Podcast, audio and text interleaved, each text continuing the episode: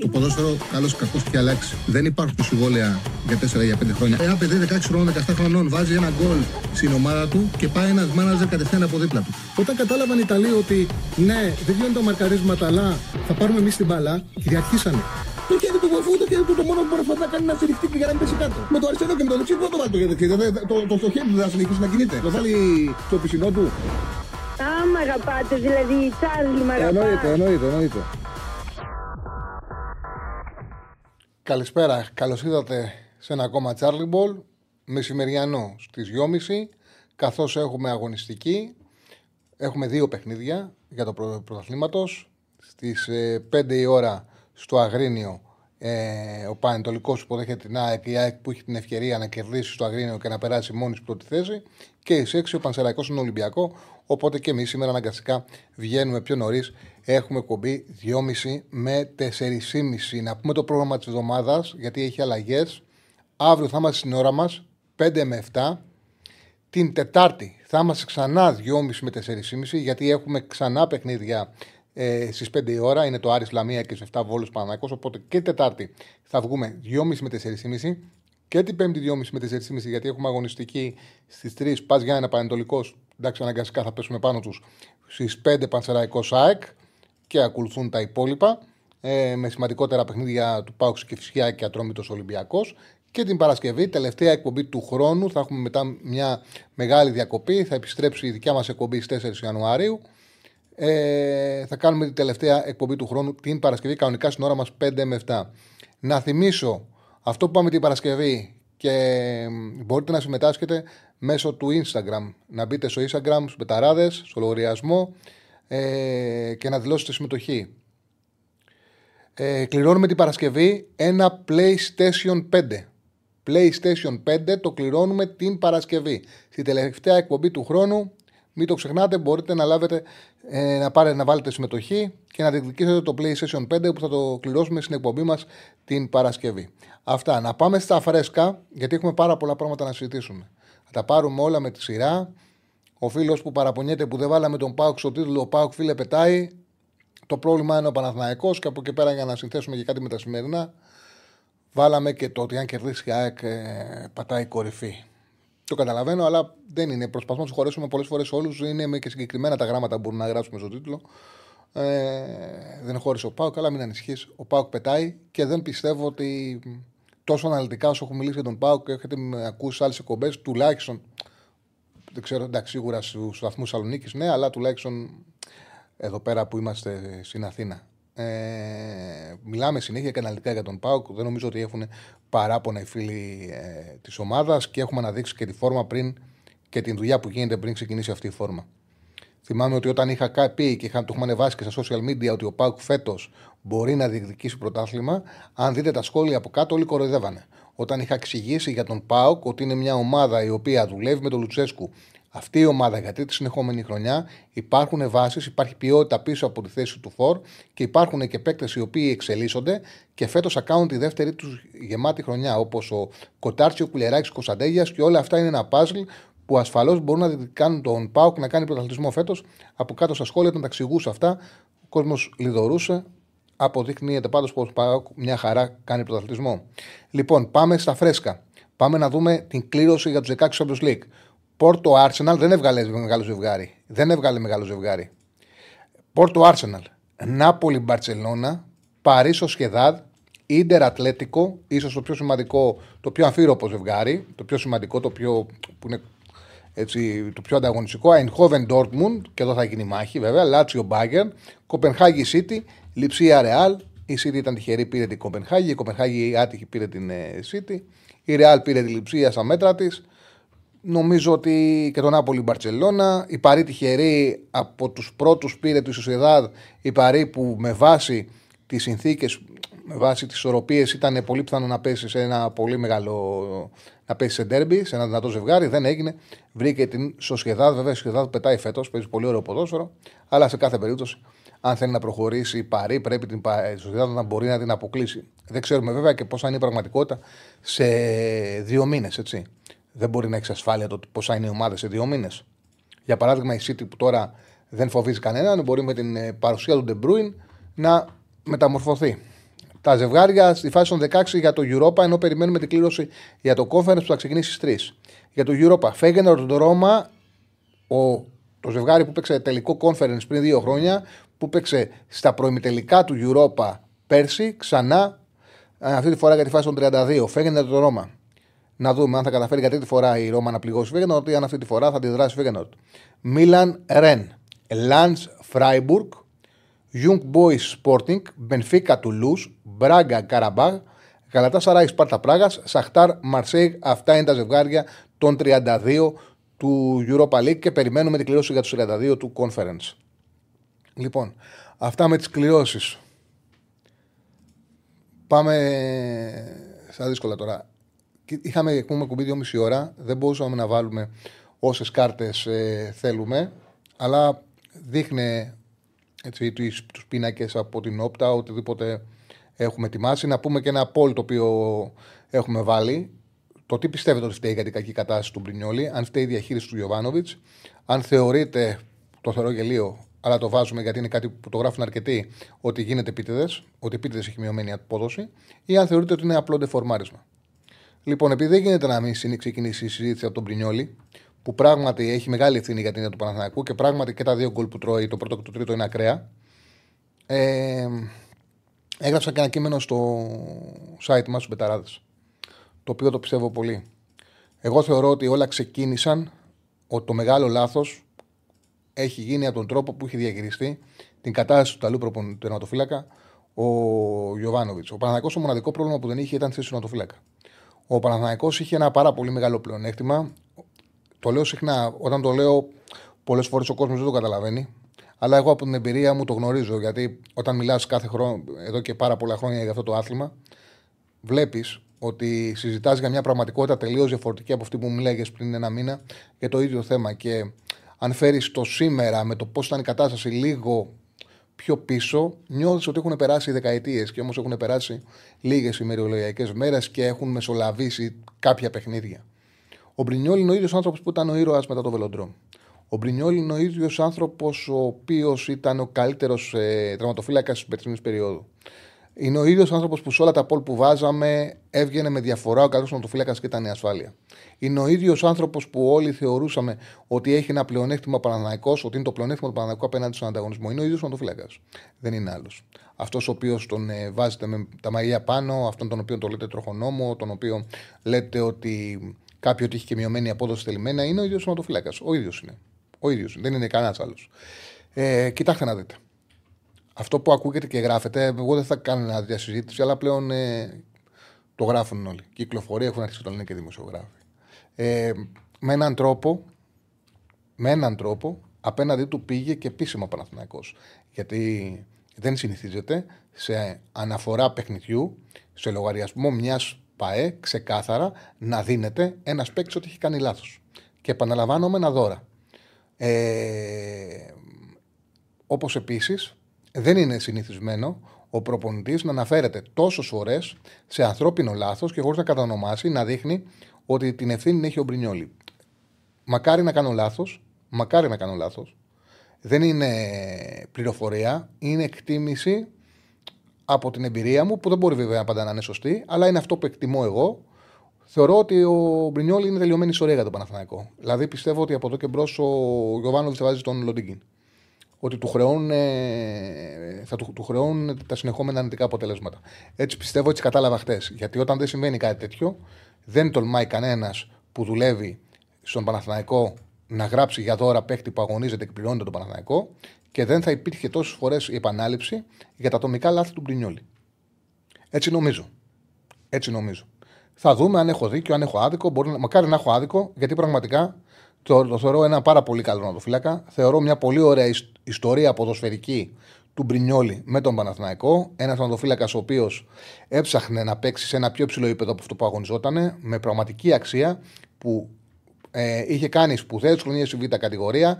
Δεν είχε καταφέρει να κάνει κάτι ανάλογο στην πρώτη κατηγορία στην Σερεά. Είχε παίξει μια φορά με την ε, ε, Μπενεβέντο χωρίς να καταφέρει να καθιερωθεί. Ήταν πριν έτσι ο Παναθανικό καλύτερος παίκτης, ο καλύτερος φυλάκα της Σέρια Μπ. Την ανέβασε στην Έμπολη, όμως πήρε η Έμπολη τον Βικάριο, έγινε ονοματικός, οπότε αναγκάστηκε να ψάξει να βρει ομάδα. Κοιτάξτε να δείτε. δεν υπάρχει ποδοσφαιριστής, αυτά που λέγανε δεν είναι γελία. Δεν υπάρχει ποδοσφαιριστής που σε χρονιά συμβολέου θα έχει σκόπιμα μειωμένη απόδοση. Γιατί σήμερα έχει βγει ότι έχει συμφωνήσει με τα Εμμυράτα. Μέχρι σήμερα με ομάδα από τα Εμμυράτα. Μέχρι και το κάνει επίτηδες για να τον αφήσουν να φύγουν. Μέχρι σήμερα γραφόταν ότι ήταν, είχε συμφωνήσει με την ΑΕΚ, είχε συμφωνήσει με τον Ολυμπιακό. Κοιτάξτε να δείτε. Καταρχάς, για να μην τρελαθούμε τώρα, δεν υπάρχει ομάδα που θέλει να πάρει κάποιον ο οποίο, εγώ θα μιλήσω κανονικά, ο οποίος τα παίρνει. Δεν υπάρχει περίπτωση. Δηλαδή να πάει ο Ολυμπιακός, η ΑΕΚ, να συμφωνήσουν με τον Πρινιόλι. Αυτά δεν γίνονται που λέτε. Τέτοιες βλακίες και τα γράφετε και με στόμφο. Τέτοιες βλακίες. Να πάει ομάδα να συμφωνήσει με ποδοσφαιριστή και να του πει κιόλας: Κοίταξε να δεις, συμφωνούμε μαζί σου, ζούμε εκατομμύριο, αλλά αυτούς τους έξι μήνες πνίγει και τα γκολ για να το πάρουμε και να πάρουμε το πρωτάθλημα. Παιδιά, δεν γίνονται αυτά τα πράγματα. Δεν γίνονται αυτά τα πράγματα. Ποδοσφαιριστή που τρυπιέται δεν τον παίρνει κανένα, δεν τον θέλει κανένα στην ομάδα. Δεν τον θέλει κανένα στην ομάδα. Αυτά δεν γίνονται. Και κανένας ποδοσφαιριστής ο οποίος είναι σε χρονιά συμβολέου και δεν έχει υπογράψει, γιατί δεν γίνεται να υπογράψει ο Μπρινιόλη. Ο Μπρινιόλη ακόμα και να έχει συμφωνήσει, που δεν συμβαίνει αυτό, αλλά και να έχει συμφωνήσει προφορικά, να έχει ακούσει μια πρόταση, δεν έχει δικαίωμα υπογραφής γιατί δεν έχει περάσει το εξάμεινο. Ε, μου γράφει ο Σέβανος είναι σε μια γυναίκα που παραδέχεται ότι κερατώνει. Αν στο πει εσένα θα την εμπιστευτείς να κάνει σχέση. Ναι, σωστό είναι. Σωστό είναι. Ε, σωστό είναι. Άμα ξέρεις ότι τον πρώην σου, τον πρώην της, τον πρώην της, τον κεράτωνε συνεχώς, θα πας να κάνεις ε, μαζί τη σχέση; Και την είχε πάρει ο τάδε, ο τάδε, ο τάδε, την έπαιρνες και εσύ και θα πας να κάνεις μετά τον ζευγαρωτό; Σωστός. Τι έχεις έφανε. Δεν γίνονται αυτά τα πράγματα. Δεν γίνονται και δεν υπάρχει καταρχάς επαγγελματίας φαντοφύλακα, ο οποίος να ξέρει ότι τελειώνει το συμβόλαιό του και να πει θα έχω μειωμένη απόδοση και θα παίζω άσχημα. Να μειώνει έτσι τον, τον εαυτό του. Αν κάνει σε κάποιο πρόβλημα μπρινιόλι, είναι στο επόμενό του συμβόλαιο με την κακή κατάσταση που έχετε. Λοιπόν, εγώ θεωρώ ότι ο Γιωβάνοβιτς έχει κάνει ένα λάθος στην συγκεκριμένη διαχείριση. Αυτή είναι η δική μου γνώμη. Και εκεί που ο Παναναϊκό δεν είχε κανένα πρόβλημα στη θέση του Ματοφυλάκα. Έχει χάσει την αυτοεπίθεσή του ο Μπρινιόλη. Έχει χάσει την ασφάλεια που είχε και δημιουργείται πρόβλημα. Δεν γίνεται πουθενά σε καμία ομάδα στο ποδόσφαιρο να παίρνει παιχνίδια ο δεύτερος ενώ ο πρώτος είναι καλά.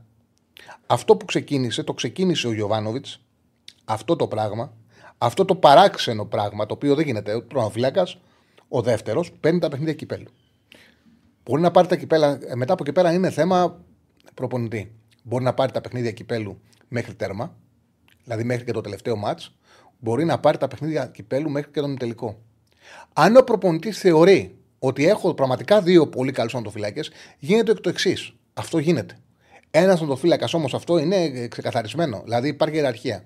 Υπάρχουν κάποιες ομάδες που είναι λίγες, δεν το θεωρώ σωστό, αλλά σε λίγες ομάδες σε λίγες ομάδες, υπάρχει ο ονοτοφύλακα ο οποίος παίζει στα πρωταθλήματα και ο τερματοφύλακας που παίζει στις άλλες διοργανώσεις. Είναι η εξαίρεση, αλλά γνωρίζω επειδή βλέπω ευρωπαϊκό ποδόσφαιρο ότι είναι ένα μικρό ποσοστό των ομάδων, πολύ μικρό, ειδικά όταν δεν παίζουν Champions League και παίζουν Europa και Conference και τέτοια, που δίνουν στο δεύτερο οποίο θεωρούν πάρα πολύ καλό Europa Conference, κύπελα, κύπελα και παίζει ο βασικός στα πρωταθλήματα. Ο καλός παίζει στο πρωτάθλημα. Το κάνει για παράδειγμα ο Μόγες στην West Ham. Δεν είναι πολύ και δεν λέω ότι είναι σωστό.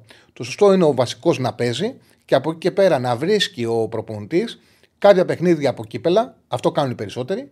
Τα κύπελα και να τα δίνει. Και μετά από εκεί και πέρα, αν είσαι Manchester City και δεν έγινε και τίποτα να πάρει το κύπελο ή όχι, μπορείς να τον αφήσεις τον Οδοφλέκα το δεύτερο να παίξεις και στο τελικό κυπέλου. Το έκανε ο Γκουαρδιόλα με αποτυχία. Ε, μπορείς να πεις Όπως συμβαίνει συχνά, από εδώ και μπρος πάει ο βασικός. Γιατί εγώ το κύπελο το θέλω. Δεν έχει ξαναγίνει ποτέ όμως, ποτέ, να βάλεις σε αμφισβήτηση τον πρώτο και να, τους, και να δώσεις τον δεύτερο χωρίς λόγο. Ο Μπρινιόλη, παιδιά, όταν αποφάσισε ο Γιωβάνοβιτς στις 28 Σεπτεμβρίου να αρχίσει αυτή την ιστορία και να δείχνει παιχνίδια στο Λοντιγκίν πρωταθλήματος, ο, ο, ο Μπρινιόλη πέταγε. Πέταγε. Ο Μπρινιόλη όταν ξεκίνησε αυτή η ιστορία στην Τρίπολη, που άνοιξε μια κουβέντα η οποία μόνο κακό μπορεί να κάνει στον Ατοφυλάκα και στην πραγματικότητα τι έχει συμβεί, έχει χάσει και τους δύο, ο Μπρινιόλη πέταγε. Ξαφνικά 28 Σεπτεμβρίου στην Τρίπολη αποφασίζει να αλλάξει πολλούς και να αλλάζει τον Λοντίγκιν. Και μετά τι γίνεται. Παίζει ο Παναθηναϊκό, παίζει με Πάοκ, παίζει με Μακάμπι, με Μακάμπι ο, ο Μπρινιόλη πραγματικά πετάει. Με τον Ατρόμητο μέσα στο 5-0, στο 5-0, ενώ έχει περάσει το 0-0 με τη Μακάμπι, ξαφνικά πάλι Λοντιγκίν. Δηλαδή παίζει ο Μπρινιόλη με τον Πάο και το πρωτάθλημα, με τη Μακάμπι, με Ατρόμητο ξανά Λοντιγκίν. 0 ο Λοντιγκίν, δεν τρώει γκολ. 5-0 ο Παναγιώτο με τον Ατρόμητο, 4-1 στην Τρίπολη. Επόμενο παιχνίδι με Ολυμπιακό ακυρώνεται, πάει με τη Ρεν, ξαφνικά ο Λοντίγκιν τρώει την μπάλα κάτω από τα χέρια του. Ξαναπέζει ο Παναθηναϊκός πρωτάθλημα, Λοντίγκιν με πανσεραϊκό. 0 ο Λοντίγκιν, 5-0 ο Παναθηναϊκός. Πηγαίνει ο Παναθηναϊκός Λαμία 1-2, παίζει με την ε, Ρεν στη Βρετάνη. Όχι, σε αυτό είχα φάει τον γκολ κάτω τα χέρια του. Στη Βρετάνη, στο 3-1. Με κυφισιά 0-1, Λοντίγκιν. Με Άρη 2-0, λάθος ο Μπρινιόλη. Με Βιγιαράλ Μπρινιόλη, με όφη Λοντίγκιν. Έχει πάρει 5 μάτς στα 7 πρωταθλήματα στο Λοντίγκιν. Ένα με όφη Λοντίγκιν. Δύο με Άρη Μπρινιόλη, 1-1. Κυφσιά Λοντίγκιν, 2 Λοντίγκιν, 1 Μπρινιόλη. Λαμία Μπρινιόλη 2-2. Πανσεραϊκός ε, Λοντίγκιν 3-2 Λοντίγκιν. Ατρόμητος Λοντίγκιν 4-2 Λοντίγκιν. 4-3-5-3. Στα τελευταία 8 βγάζω το μάτσο τον Ολυμπιακό που, που δεν ολοκληρώθηκε. Στα τελευταία 8 πρωταθλήματα, στα 5 έχει παίξει ο Λοντίγκιν, στα 3 ο Μπρινιόλη. Και κάνει δήλωση η οποία δεν γίνεται. Κατά την άποψή μου. Ο Γιωβάνοβιτς μετά το παιχνίδι με τον Όφη και λέει ότι αν έχω αδικήσει έναν παίχτη, αυτός είναι ο Λοντίγκιν που πέρσι δεν πήρε παιχνίδια. Λάθος. Και αποφασίζει στο μάτς με τη Ρεν, στο μάτς με τη Μακάμπη, στον τελικό Ευρώπης, στον τελικό πρόκλησης να βάζει το Λοντίγκιν. Στην πραγματικότητα είναι μια διαχείριση που σε μια θέση που δεν είχε πρόβλημα έχασε και τους δύο τροματοφυλάκε. Γιατί παίζει ο Λοντίγκιν ξαφνικά στον τελικό πρόκριση και ο άνθρωπος δεν είναι, δεν είναι ζεστός, έχει πάρει και έχει κρατήσει το 0 σε εύκολα παιχνίδια. Ναι, μπορεί να κάνει μια απόκριση με την Κυφσιά. Ασφαλώς είναι ένας οφείλακας που έπαιζε έμπειρο στη Super League, έχει παίξει ο Παζιάννη, να είναι πολύ καλύτερος από τον οφείλακα που έχει τώρα ο Παζιάννη από το Κλέιμαν. Δεν τον συζητάμε. σω να είναι και ο καλύτερος οφείλακα που έχει παίξει τα τελευταία χρόνια στον Παζιάννενα. Αλλά δεν έχει ε, ροή από αγώνες ώστε να είναι έτοιμος να παίξει το τελικό και να μην έχει άγχος. Και κάνει το λάθος με τη Μακάμπη και αποδεικνύεται στην πράξη ότι ο, ότι ο Λοντίγκιν είναι κατώτερος, πολύ κατώτερος μάλιστα, από τον καλό Μπρινιόλη. Και εγώ νιώθω, έτσι πιστεύω, ότι όλη αυτή η συζήτηση έχει στερήσει ψυχολογία πάρα πολύ από τον Μπρινιόλη, του, ναι, του έχει κοστίσει αυτοεπίθεση και κάνει λάθη. Δεν μπορώ να πιστέψω ούτε γίνεται αυτό το πράγμα. Είναι αστείο να το συζητάμε ότι βλέπει ότι η μπάλα θα πάει στο, στο, στο παίχτη που κόβει και αυτός πάει αριστερά. Εγώ νομίζω ότι άμα δούμε τη φάση δεν έχει δικαιολογία. Είναι τεράστιο λάθος, είναι ακραίο λάθος. Θεωρώ πάντως ότι δεν έχει δει το παίκτη που κόβει μέσα και πάει αριστερά και το τρώει. Δεν έχει, αυτό, έχει χάσει ξεκάθαρα την αυτοεπίθεσή του. Και στην πράξη τώρα τι θα γίνει; Θα βάλει το Λοντίγκιν, το οποίο του σημαίνει ότι τον Πρινιόλ δεν μπορεί να τον επαναφέρει γιατί δεν μπορεί να κάνει μπρο-πίσω. Μπρος-πίσω. Τώρα, αν βάλει τον Λοντίγκιν στο βόλο, ο Παναθανικό τον Μπρινιόλ τον έκαψε. Τελείωσε. Ο Μπρινιόλ τι θα γίνει τον Ιανουάριο; Τον Ιανουάριο ο Παναθανικό πρέπει να βγει στην αγορά για τερματοφύλακα. Για ποιο λόγο; Επειδή αφισβητήθηκε ο πρώτος. Άνοιξε μια κουβέντα το ποιος είναι ο πρώτος. Είχε ο Παναναναϊκός ο καλύτερος νοτοφυλάκα. Το καλύτερο νοτοφυλάκα της Ελλάδας και χωρίς κανένα λόγο, επειδή ο πρώτος είναι καλός, παιδιά, ο, ο δεύτερος, ακόμα και καλός να είναι, υπάρχουν εποχές σε ομάδες που καταλαβαίνουν οι περισσότεροι παίκτες ότι ο δεύτερος είναι καλύτερος από τον πρώτο. Αλλά επειδή υπάρχει ιεραρχία και δεν μπορεί να κλεινιστεί η θέση του νοτοφυλακά, παίζει ο πρώτος. Ο πρώτος θα φύγει όταν θα κάνει λάθη συνεχόμενα παιχνίδια και θα πει ο προπονητής. Ο δεύτερος θα πάει μπροστά, θα πάρει, ένα συνεχό, θα πάρει συνεχόμενα παιχνίδια και αν μπορέσει να αποδείξει ότι είναι πρώτος, θα είναι πρώτος. Αν δεν μου δείξει ότι αξίζει, μπορεί να ξαναδώσω ευκαιρία στον πρώτο ή θα κοιτάξουμε ποιον θα κάνουμε πρώτο. Όμως, αν δεν υπάρχει λόγος, ποτέ δεν κλονίζεται η αυτοεπίθεση του πρώτου. Γιατί είναι και μια θέση τέτοια που πρέπει να έχει ψυχολογία, αυτοεπίθεση και να έχει και ρέντα. Αν έχεις όμως ε, μουρμούρα, συζήτηση, γκρίνια, δεν μπορεί να έχεις ρέντα. Εδώ τώρα έχουμε φτάσει σε ένα σημείο και περιμένουμε όλοι, βλέπουμε τον ε, και περιμένουμε να δούμε όλοι πότε θα κάνει λάθος ο Μπρινιόλη. Και κάνει απόκριση ο Μπρινιόλη, λες και είναι, κάνει να το φύλακα σειράς και λέμε το πιάσε. Δεν ήταν. Είναι... Εγώ έχω την αίσθηση ήταν ακραίος. Ήταν αχρίαση εντελώς η διαχείριση. Είναι αχρία... Εγώ θυμάμαι κάτι ανάλογο το είχε κάνει, είχε χρόνο να το δω την εποχή Πεσέρο. Α μου πει κάποιος που έχει δει τέτοια διαχείριση. Α μου πει, εγώ δεν είμαι. Καταρχάς, εγώ δεν πιστεύω ότι πρέπει ο Παναγιώ αυτή τη στιγμή να ανοίξει θέμα σε προπονητή. Δεν πρέπει να ανοίξει θέμα προπονητή. Για το Παναγιώ είναι πάρα πολύ σημαντικό. Την Τετάρτη το είπε και ο Ιωαννίδης, βγήκε μπροστά ο Ιωαννίδης, γιατί είναι και ο μόνος ηγέτης που έχει η ομάδα. Και το δυστύχημα για το Παναγιώ είναι ότι δεν έχει ηγέτες οι μεσοαμυντικές από τη θέση του κέντρου και πίσω. Που ο ηγέτη πρέπει να παίζει πίσω θέσεις για να βλέπει όλο το γήπεδο και να μπορεί να εμπνέει και τους υπόλοιπους αυτοεπίθεση. Δεν έχει δυστυχώς ο Παναθανικό ηγέτη. Δεν έχει. Στους μεσοαμυντικούς χώρους. Ο Ιωαννίδης είναι ο μόνος που βγήκε σαν ηγέτης, κατανόησε το πόσο σημαντικό είναι για τον οργανισμό το παιχνίδι στο Βόλο. Είναι πάρα πολύ σημαντικό. Ο Παναθανικό να μπορέσει να περάσει από τον Βόλο, να πάρει αυτό το μάτς για να σταθεί στα πόδια του και να συνεχίσει. Και να κάνει και πιο ήρεμα γιορτέ. Γιατί καταλαβαίνετε, αν γκελάρει από τον Βόλο συνεχίσει ο Παναθανικό, έχει χάσει τώρα σε ένα σερί έχει χάσει από τον Άρη 2-0, από τη Βιγεράλ 3-2, κέρδισε τον Όφη και κάνει καλές δύο ήττε. Έχει χάσει 4 5. Αν δεν κερδίσει 5 6 και κάνει γιορτές, σε τι κλίμα θα πάει να κάνει γιορτές; Ε, Ασφαλώς και υπάρχει θέμα προπονητή. Ασφαλώς που λέει ο φίλος υπάρχει θέμα ε, προπονητή, υπάρχει θέμα προπονητή. Ξεκάθαρα υπάρχει θέμα προπονητή. Όμως δεν είναι κατάλληλη λύση για τον Παναθηναϊκό για πάρα πολλούς λόγους. Για πάρα πολλούς λόγους. Καταρχάς, ο Παναθηναϊκός δεν έχει αυτή τη στιγμή εδώ και χρόνια δεν έχει ισχυρή διοίκηση.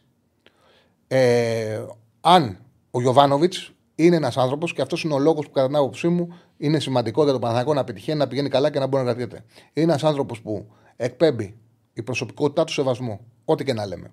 Μπορεί να κάνει λάθη, κάνει λάθη. Όλοι οι προπονητές κάνουν λάθη. Αυτός φέτος να το έχει κάνει σαλάτα, το έχει κάνει σαλάτα φέτος. Ο, ο Γιωβάνοβιτς την πρώτη χρονιά με άρτσα το 10 παίρνει 10. Την δεύτερη χρονιά με άρτσα το 10 παίρνει 8 Φέτος τα έχει κάνει σαλάτα. Τα έχει κάνει σαλάτα. Τα έχει μπερδέψει, έχει μπερδέψει αμπούτια του. Αυτή είναι η αλήθεια.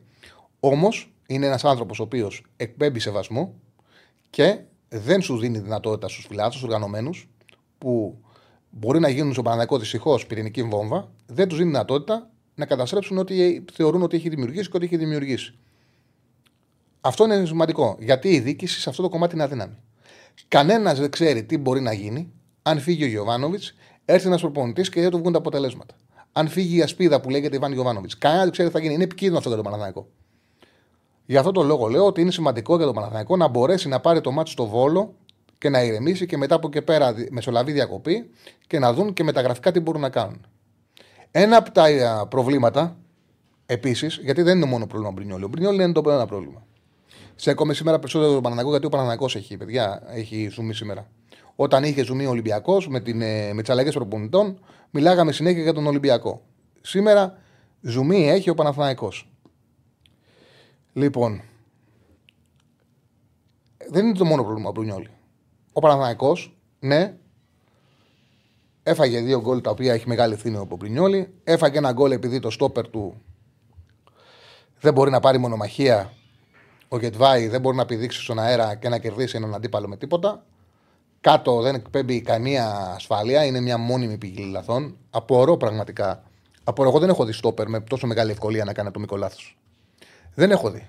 Με τόσο μεγάλη ευκολία στόπερ να κάνει χωρίς πίεση. Χωρίς πίεση. Δηλαδή, έχω δει στόπερ αδύναμα στο κεφάλι. Έχω δει στόπερ αδύναμα χαμηλά. Center back, χωρίς να τον πιέζει ο αντίπαλος. Να είναι τόσο εύκολος να δημιουργήσει πανικό, δεν το έχω δει ποτέ. Ποτέ μου. Όπω ο Γετβάη έχει την μπάλα, είναι μόνος του, δεν έχει αντίπαλο κοντά του και είναι ανα πάσα περίπτωση έτοιμος να, κάνει, να δημιουργήσει πανικό. Εντάξει, η αλήθεια είναι και σαν σου λούπι, στόπερ με στέκα ή κορδέλα δεν παίρνεις. Αν δεν είναι ονέστα. Δεν παίρνεις. Είναι μια πραγματικότητα. Δεν είναι ψηλός, δεν είναι δυνατός, δεν ξέρει μπάλα. Εγώ απορώ ποιος έκανε την επιλογή. Απορώ ποιος έκανε την επιλογή του Γετβάη. Είναι πρόβλημα. Ένα όμως σημαντικό πρόβλημα που αντιμετωπίζει ο Παναθηναϊκός κατά την άποψή μου είναι, το λέω συνέχεια, δεν έχει ηγέτες στο κέντρο, δεν έχει παίκτες με προσωπικότητα. Το καλοκαίρι πριν δύο χρόνια, όταν πήρε ο Παναναναϊκό στο κύπελο, το 2021, το Παναναναϊκό φύγανε παίκτες με προσωπικότητα, παίκτες οι οποίοι συμμετείχαν ισόποσα σε πολλά κομμάτια του παιχνιδιού και δεν ήρθαν οι κατάλληλοι αντικαταστάτες. Ο Παναναναϊκό δεν μπόρεσε να αντικαταστήσει τον ε, Μαουρίτσιο, τον Βηγιαφάνες και τον Κατσίνοβιτ. Ε, δεν μπορεί. Όπως δεν μπορεί να έχει φρεσκάδα και κάθε το ρίξιμο στο Αλεξανδρόπουλος. Αλλά μιλάω τώρα για προσωπικότητα και παίκτες οι οποίοι μπορούσαν να δώσουν και ηγεσία και δημιουργία και σκοράρισμα. Είναι μεγάλο πρόβλημα, Μπερνάρ. Είναι μεγάλο πρόβλημα, Μπερνάρ. Είναι μεγάλο πρόβλημα να έχεις επιλέξει να έχεις ένα παίκτη που δεν συμμετέχει στο αμυντικό κομμάτι, που ουσιαστικά ανασταλτικά όταν χάνει την μπάλα είναι πάρα πολύ soft. Είναι πάρα πολύ soft. Και αυτός να μην σου δίνει τίποτα στο τελευταίο κομμάτι του παιχνιδιού. Ο, τον Μπερνάρο Παναναναϊκό δεν παίρνει από πέρσι που αποκτήθηκε, του δίνει πάρα πολλά λεφτά και δεν παίρνει τα νούμερα που πρέπει να παίρνει μια ομάδα από τους δημιουργούς. Δεν έχουν καμία σχέση τα νούμερα, για παράδειγμα, που δίνει το δεκάρι του Παναναναϊκού που λέγεται Μπερνάρ σε σχέση με τα νούμερα που δίνει, καλά δεν το συζητάμε, ο Φορτούνης, ο Ποντένσε, τα αντίστοιχα των αντίπαλων ομάδων. Τα νούμερα που, που δίνει ο Πινέδα που παίζει πιο χαμηλά, ο Τσούμπερ για παράδειγμα, ε, τα νούμερα που δίνει στον Πάουκ ο Τάισον φέτος, ο Κωνσταντέγια, δεν έχουν καμία σχέση με αυτά που δίνει ο, Μπε, ο Μπερνάρ στο Παναναναϊκό. Ο Μπερνάρ στο Παναναναϊκό τα έκανα σήμερα και τα έγραψα και στο Πετυχώμα, αλλά θα σα πω, και, να σας πω κιόλας. Έχει παίξει ο Παναναναϊκό αυτό τον 1,5 χρόνο, έχει παίξει 59 παιχνίδια. Έχει πετύχει 6 γκολ, τα 3 στο Πανετολικό. Ο Πανετολικός, όταν έπαιξε ο Παναναναϊκό με τον Πανετολικό, με τον ε, Σούρερ προπονητή, πιστεύω ότι δεν υπήρχε ομάδα Super League να μην την κέρδιζε εύκολα. Δεν υπήρχε. Ε, πολύ ραπτόπουλο βλέπεις, δεν βλέπω ποτέ ραπτόπουλο. Ε, το λέει. Α, α, α, λέω και εγώ. Γιατί τον βλέπω, τον εκτιμώ, δεν είναι, τον συμπαθώ πολύ και μου αρέσει που τον βλέπω, αλλά δεν βλέπω μαρμίτα και αυτά. Δεν είναι ότι δεν βλέπω επειδή δεν, ε, δεν ε, έχω θέμα με τον τρόπο που τα λέει. Θεωρώ ότι είναι πολύ ταλαντούχος, ότι έχει έναν ε, πολύ ωραίο δικό του τρόπο. Ότι εγώ το βλέπω και τα βιντεάκια από όταν κάθομαι και κοιτάω, είναι θυστικός να το παρακολουθείς, το οποίο είναι πολύ μεγάλο ταλέντο. Απλά δεν κάθομαι να βλέπω άλλες εκπομπές. Είναι αλήθεια, έχω αφιερώνω πάρα πολύ χρόνο στο να βλέπω ποδόσφαιρο, στο να ασχολούμαι με τα δικά μου τα γραπτά μου γι' αυτό. Βλέπω βιντεάκια πάντως. Και όταν ε, έχει ένα βίντεο του θα κάτσω να το δω γιατί πραγματικά είναι θυσικό. Ε, και ε, αν ήταν κάτι το οποίο είχα, βλέπω από κάποιον και μου αρέσει, θα το έλεγα ότι τότε από αυτόν. Αλλά μου λες ότι το γράφει για φίλο, δεν το λέει για μένα. Okay. Okay. Λοιπόν, ο Μπερνάρ έχει παίξει αυτό το 1,5 χρόνο στο Παναναϊκό 59 παιχνίδια. Έχει πετύχει 6 γκολ και έχει δώσει 7 assists. Από τα 6 γκολ τα 3 τα έχει βάλει στο Αγρίνιο. Από τα 6 γκολ θα πούμε την κλήρωση για τον Ολυμπιακό, δεν μπορώ να την κάνω εγώ. Από τα 6 γκολ, τα 3 τα έχει βάλει στο Αγρίνιο. Και 7 assists σε 1,5 χρόνο, σε 59-50. Ξέρετε τι είναι η αριθμή του; Αυτή η αριθμή του μαζί με το παιχνίδι στο Πανετολικό που βάλει τα 3 από τα 6 γκολ, δίνει ο Μπερνάρ γκολ ή assist κάθε 312 λεπτά. Όταν οι δημιουργοί των άλλων ομάδων γκολ ή assist δίνουν από 80 μέχρι 110 άντε 120 λεπτά. Α, δηλαδή να καταλάβετε τη διαφορά. Αν βγάλουμε αν βγάλουμε ε, ναι, δίνει, όχι σώματα, δίνει γκολ για κάθε 321 λεπτά. Αν βγάλουμε το μάτς με τον Πανετολικό που είναι ένα, ένα δίνει γκολ για κάθε 412 λεπτά. Το ξαναλέω, όταν οι, ανταγων... οι παίκτες που έχουν οι ομάδες στον ανταγωνισμό, γκολ assist δίνουν από 75-80 ο καλύτερος, ο Ποντένσιο ο Φορτούνης, μέχρι 120-130, άντε 140 βία. Και ο Παναθανικό από έναν παίκτη, ο οποίος δεν παίρνει, τον οποίο δεν παίρνει αμυντικά τίποτα, παίρνει γκολ assist μια φορά στα πέντε παιχνίδια. Δηλαδή καταλαβαίνετε πόσο μεγάλο πρόβλημα δημιουργεί στην ομάδα ο Μπερνάρ. Τεράστιο πρόβλημα. Κοιτάξτε, δεν ξέρω τι θέλει ο Ιβάν Γιοβάνοβιτ, αλλά οι ομάδες πρέπει να έχουν, εγώ έτσι πιστεύω, πέρα από τους προπονητές, πρέπει να έχουν και τις δικέ τους σταθερέ. Και ο Μπρινάρ παίρνει 2,4. Εγώ, αν είναι αλαφούζος, τη νούμερο 1 αποστολή που θα έδινα στο Παπαδημητρίου, τη νούμερο 1 αποστολή. Τελειώνει το καλοκαίρι. Τι μπορεί να γλιτώσει ο Παναναναϊκό, 6, 7, 8 κατοστάρικα.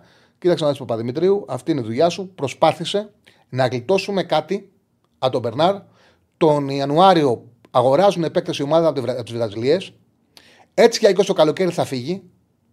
Είναι ελεύθερος, δεν θα του ξαναδώσω 2,4 για να μείνει, ούτε 2 ούτε 1,8. Οπότε δώστονε να πάρουμε καλύτερο δημιουργό για να βοηθήσουμε και τον προπονητή που τον βάζει πάντοτε. Άμα έχει τον Τζούριτ και θέλει να τον βάζει, βάζει τον Μπερνάρ αριστερά, να μην κάνει λάθος. Καμιά φορά θα πρέπει και οι ομάδες να προστατεύουν τον προπονητή από κάποιες ομόνες που να μην κάνεις λάθος. Δεν, δεν, δεν μου το βάζεις, αλλά τον Μπερνάρ δεν μπορούμε να το βλέπουμε. Τον έχουμε 1,5 χρόνο, παίρνει 2,4, δεν είναι για 2,4, δίνει μια πάσα ε, για γκολ τα 5 παιχνίδια να ξελαφρώσουμε, να ηρεμήσουμε. Αυτά για τον Παναθηναϊκό από μένα. Συνέχεια θα βγάλουμε και γραμμές. Να μιλήσουμε για τον Παναθηναϊκό. Λοιπόν, να δούμε κάνα μήνυμα. Γνώμη για Λουτσέσκο, αλλά αν έγινε στο Μούρκ, δεν το συζητάμε, φίλε Κελίνη, δεν το συζητάμε. Δεν το συζητάμε. Είναι απίστευτο αυτό που έχει πετύχει ο Πάουκ φέτος. Είναι απίστευτη η πρόταση του Μούρκ. Εγώ, να είμαι ειλικρινής, δεν μπορούσα να φανταστώ τον Μούρκ να παίζει έτσι. Το γκολ που βάζει το πρώτο, που σταματάει όλη η άμυνα και πάει και διασχίζει, μπαίνει, κόβει και φεύγει μικρή περιοχή παράλληλα και βλέπει ότι όλοι κοιμούνται και αυτός με μια άνεση, με μια ηρεμία. Έχετε δει παιδιά παίκτη του Παναθηναϊκού, Μπερνάρ, Μαντσίνη, να έχει τέτοια ηρεμία και τέτοια αυτοπεποίθηση της φάσης. Στο Παναθηναϊκό, ξανάρχομαι στον Παναθηναϊκό, αλλά είναι αλήθεια. Το πρώτο του Παναθηναϊκού είναι ότι. Και, α, και θα, θα, θα, θα γυρνάω στο Παναθηναϊκό, γυρνάω στο Παναθηναϊκό και θα πάμε πεντάδο στο Πάκο. Γιατί πρέπει να το πω; Λέμε όλοι για τον Πρινιόλη. Λέμε όλοι για τον Πρινιόλη. Ο Παναθηναϊκός έπαιξε με τον Ατρόμητο. Γκολ πέρα από πέναλτι έκανε η ομάδα, ρε παιδί μου, του Γιωβάνοβιτς. Ατομικά λάθη, ατομικά λάθη, του λέγανε όλοι. Το, έγραψε, το έγραψε και επίσημα ο Παναναναϊκό είναι ώρα που σχολιάζει το παιχνίδι στο Twitter. Δώρα Μπρινιόλη. Ο Παναναναϊκό γκολ σε ροή αγώνα εκτός από πέναλτι έκανε. Η ομάδα που δεν είναι σε κακή κατάσταση, άμυνα μπορεί να ανοίξει, μπορεί να σκοράρει. Αυτό δεν είναι πρόβλημα. Ε, δεν είναι πρόβλημα για τον Παναναναϊκό που κάνει, πρέπει να κάνει πρωταθλητισμό που όταν βρίσκει σκληρή άμυνα δεν μπορεί να ανοίξει άμυνα. Δεν μπορεί. Δεν μπορούν αυτά τα εξτρέμ που πλέον που παλάσουν το ματσίνι δεν μπορούν να εκτελέσουν με ποιότητα. Δεν μπορούν. Τρέχουν, κάουν, σκίζονται. Δεν μπορούν να εκτελέσουν με ποιότητα. Είναι πρόβλημα. Δημιουργία τελική δεν παίρνει από τους χαφ. Πάτημα περιοχής και εκτέλεση για να πάρει γκολ δεν παίρνει από τους χαφ. Και αναγκάζεται ο μοναδικός παίκτης που μπορεί να κάνει τη διαφορά, ο Ιωαννίδης, να βγαίνει συνεχώς εκτός περιοχής, να τραβιέται αυτός για να δημιουργεί καταστάσεις, αλλά να πρέπει και να εκτελέσει. Ε, λοιπόν, Λοιπόν, πάμε στον Πάοκ. Ο Πάοκ πέρασε από μια έδρα που τον ταλαιπωρεί τα τελευταία χρόνια. Εγώ το είχα πει και σε φίλους του Πάοκ που συζητάμε αυτό το διάστημα που λένε για ότι ο δεύτερος γύρος έχει πιο εύκολο πρόγραμμα. Ότι, ο δεύτερος γύρος, ότι από εδώ και μπρος είναι ο δεύτερος γύρος έχει πιο εύκολο πρόγραμμα. Ότι για μένα ναι, η δυσκολία του δεύτερου γύρου είναι ότι έχει τα ντέρμπι εντός που δεν ξέρεις να τα πάρεις και έχει κάποια περίεργα για τον Πάοκ, κάποιες έδρες που δυσκολεύεται ο Πάοκ, όπως το περιστέρι και στην Τρίπολη. Ήταν, είναι, το έλεγα καιρό, είναι σημαντικό αν θα καταφέρει να περάσει από εκεί και πέρασε και πέρασε εύκολα από την Τρίπολη. Πέρασε εύκολα μετά από ευρωπαϊκό παιχνίδι. Ο Λουτσέσκου, επειδή ξέρει την ομάδα, είναι προπονητής πολλά χρόνια που η ομάδα του έχει στραβοπατήσει στην Τρίπολη. Ξέρει, κατανοεί πόσο σημαντικό είναι που ο Πάουκ κατάφερε να κερδίσει στην Τρίπολη, κατάφερε να κερδίσει με άνεση, κατάφερε να κερδίσει με ποιότητα, κατάφερε να κερδίσει συνεχίζοντας το rotation της. Ε, έχει κερδίσει ένα παίκτη που τον είχαμε όλοι ότι δεν μπορεί να δώσει τίποτα στον Πάουκ. Και όμως ο Μούργκ αποδεικνύει ότι μπορεί να δώσει πολλά πράγματα. Τον έχει βοηθήσει η ομάδα, έχει βοηθήσει όμως και αυτός στην ομάδα. Γιατί πρέπει να είναι συνδυασμός. Πρέπει και η ομάδα να βοηθάει τους παίκτες, αλλά και οι παίκτες να βοηθάνε την ομάδα. Και αυτό έχει συμβεί. Χωρίς Ζήφκοβιτς και Τάισον με τεσσάρα, ναι. ναι. Χωρίς Ζήφκοβιτς και Τάισον, φρεσκάροντας παίκτες, κατάφερε ο Λουτσέσκου ο Πάουκ να περάσει με τεσσάρα από την Τρίπολη και για μένα αυτή τη στιγμή ο Πάουκ είναι νούμερο ένα φαβορή. Βέβαια, κανένας δεν μπορεί να πει ότι η ΑΕΚ, επειδή δεν τους ταιριάζει, δεν τους ταιριάζει, ότι δεν έχει τις πιθανότητες αν κερδίσει σήμερα πάει πρώτη. Και φυσικά περιμένουμε να δούμε τη μεταγραφική περίοδο του Ιανουάριου. Είναι πάρα πολύ σημαντική. Και για τους τέσσερις διεκδικητές και για τον Ολυμπιακό που έχει ανάγκη για να πάρει ισορροπία και ηρεμία στο κέντρο της αμυνάς του. Που είναι η αχίλιος πτέρνα του. Όμως και να πάρει και μια ηγεσία και ο Ολυμπιακός θέλει χαφ. Και η ΑΕΚ όπου πρέπει υστερεί σε σχέση με τον ανταγωνισμό, στη θέση του Αντοφύλακα, υστερεί σε θέση του αριστερού μπακ, θέλει παραπάνω λύσεις γιατί βγάζει τραυματισμούς και σε άλλες θέσεις. Είναι σημαντικός ο Ιανουάριος.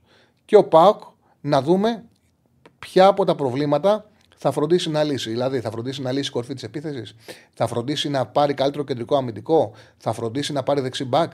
Τι θα λύσει; Νομίζω ότι ο Ιανουάριος είναι κομβικός. Γιατί οι μάχες στο τέλος θα γίνουν μεταξύ τους στα playoff, σε συνεχόμενα εξάποντα. Και είναι σημαντικό ποια ομάδα θα πάει καλά εκεί. Ε, από εκεί και πέρα. Σήμερα να δώσουμε και τις ε, Στέφανε και τις πιθανές εντεκάδες για τα σημερινά παιχνίδια γιατί είναι πολύ σημαντικό βέβαια σε, φαντάζομαι σε λίγο θα έχουμε και την επίσημη εντεκάδα στο παιχνίδι της ΑΕΚ Πανετολικός ΑΕΚ αλλά μέχρι τώρα να δώσουμε και την 11 Είναι και η ίδια τα πάνε και τα παιδιά στην εκπομπή.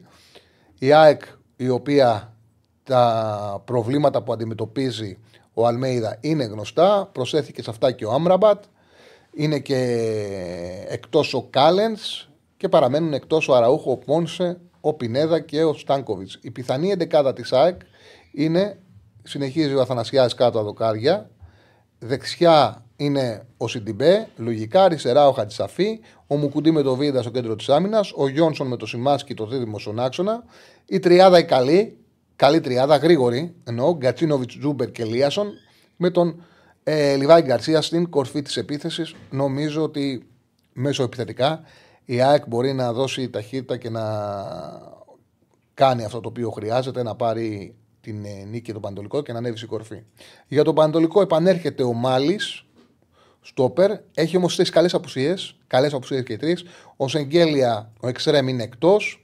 Ο Πέρες, καλό χαφ είναι και αυτός εκτός. Και ο περιφερειακός επιθετικός ο Ντίας και αυτός είναι εκτός.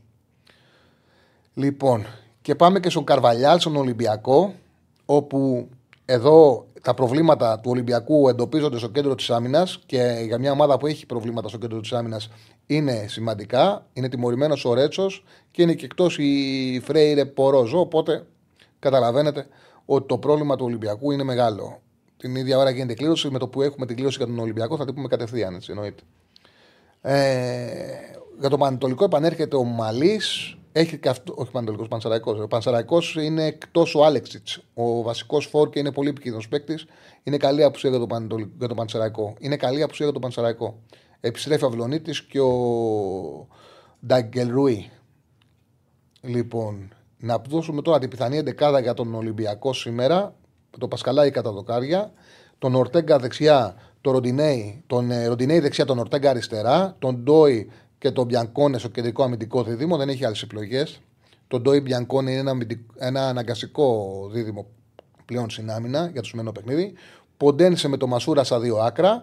Καμαρά Έζε με το Φορτούνι να πηγαίνει πίσω από τον Ελκαμπή και τον Ελαραμπή να μπαίνει σαν αλλαγή που τον έχει ενεργοποιήσει. Ε, και ήταν άδικο που δεν έπαιζε ο Καλβαλιάλ. Λοιπόν, να το δούμε. Σίγουρα ο Ολυμπιακός Φερενεσβάρο λένε, αλλά κάτσε να το δούμε ότι όντως είναι. Μην μας έχει. Να το γράφουν πολύ, εντάξει, δεν θα πούμε. Φερενεσβάρο. Η αντίπαλο του Ολυμπιακού είναι η Ουγγρική Φερενεσβάρο. Ε, ναι. Εντάξει, έχει τις πλάνε. Ε, είναι, εξαρτάται σε τι κατάσταση θα είναι Ολυμπιακός.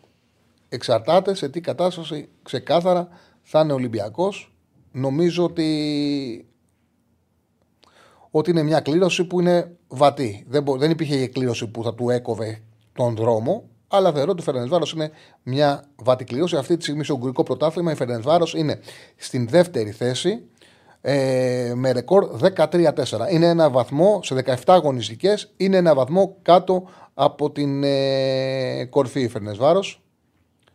Λοιπόν, ένα βαθμό κάτω από την κορφή. Στον όμιλό της στο Conference League ε, να δω τώρα. Τερμάτισε, ήταν με τη Φιωρεντίνα. Η Φιωρεντίνα που είχε 12 βαθμούς. Πήρε 10 η Φερενσβάρο. Αίτητη ήταν 2-4-0.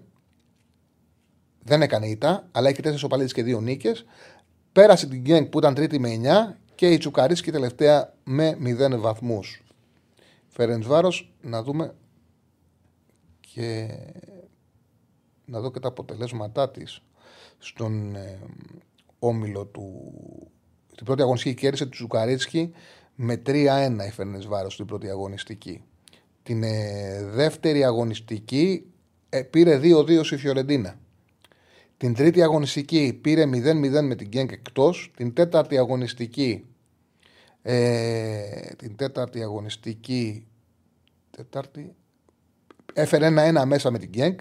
Την πέμπτη αγωνιστική έκανε διπλώσει η Τσουκαρίτσκι 1-2 και την τελευταία αγωνιστική του ομίλου έφερε μέσα ένα με τη Φιωρεντίνα. Φαίνεται ότι είναι σκληρή ομάδα, σκληρή ομάδα, ε, δύσκολη κλήρωση, αλλά ασφαλώς ο Ολυμπιακός έχει τις πιθανότητέ του. Έτσι. Δεν μπορεί να πει κανένας ότι είναι, δεν είναι, ότι είναι outsider με τη Φερένες Βάρος. Εξαρτάται από την κατάστασή του.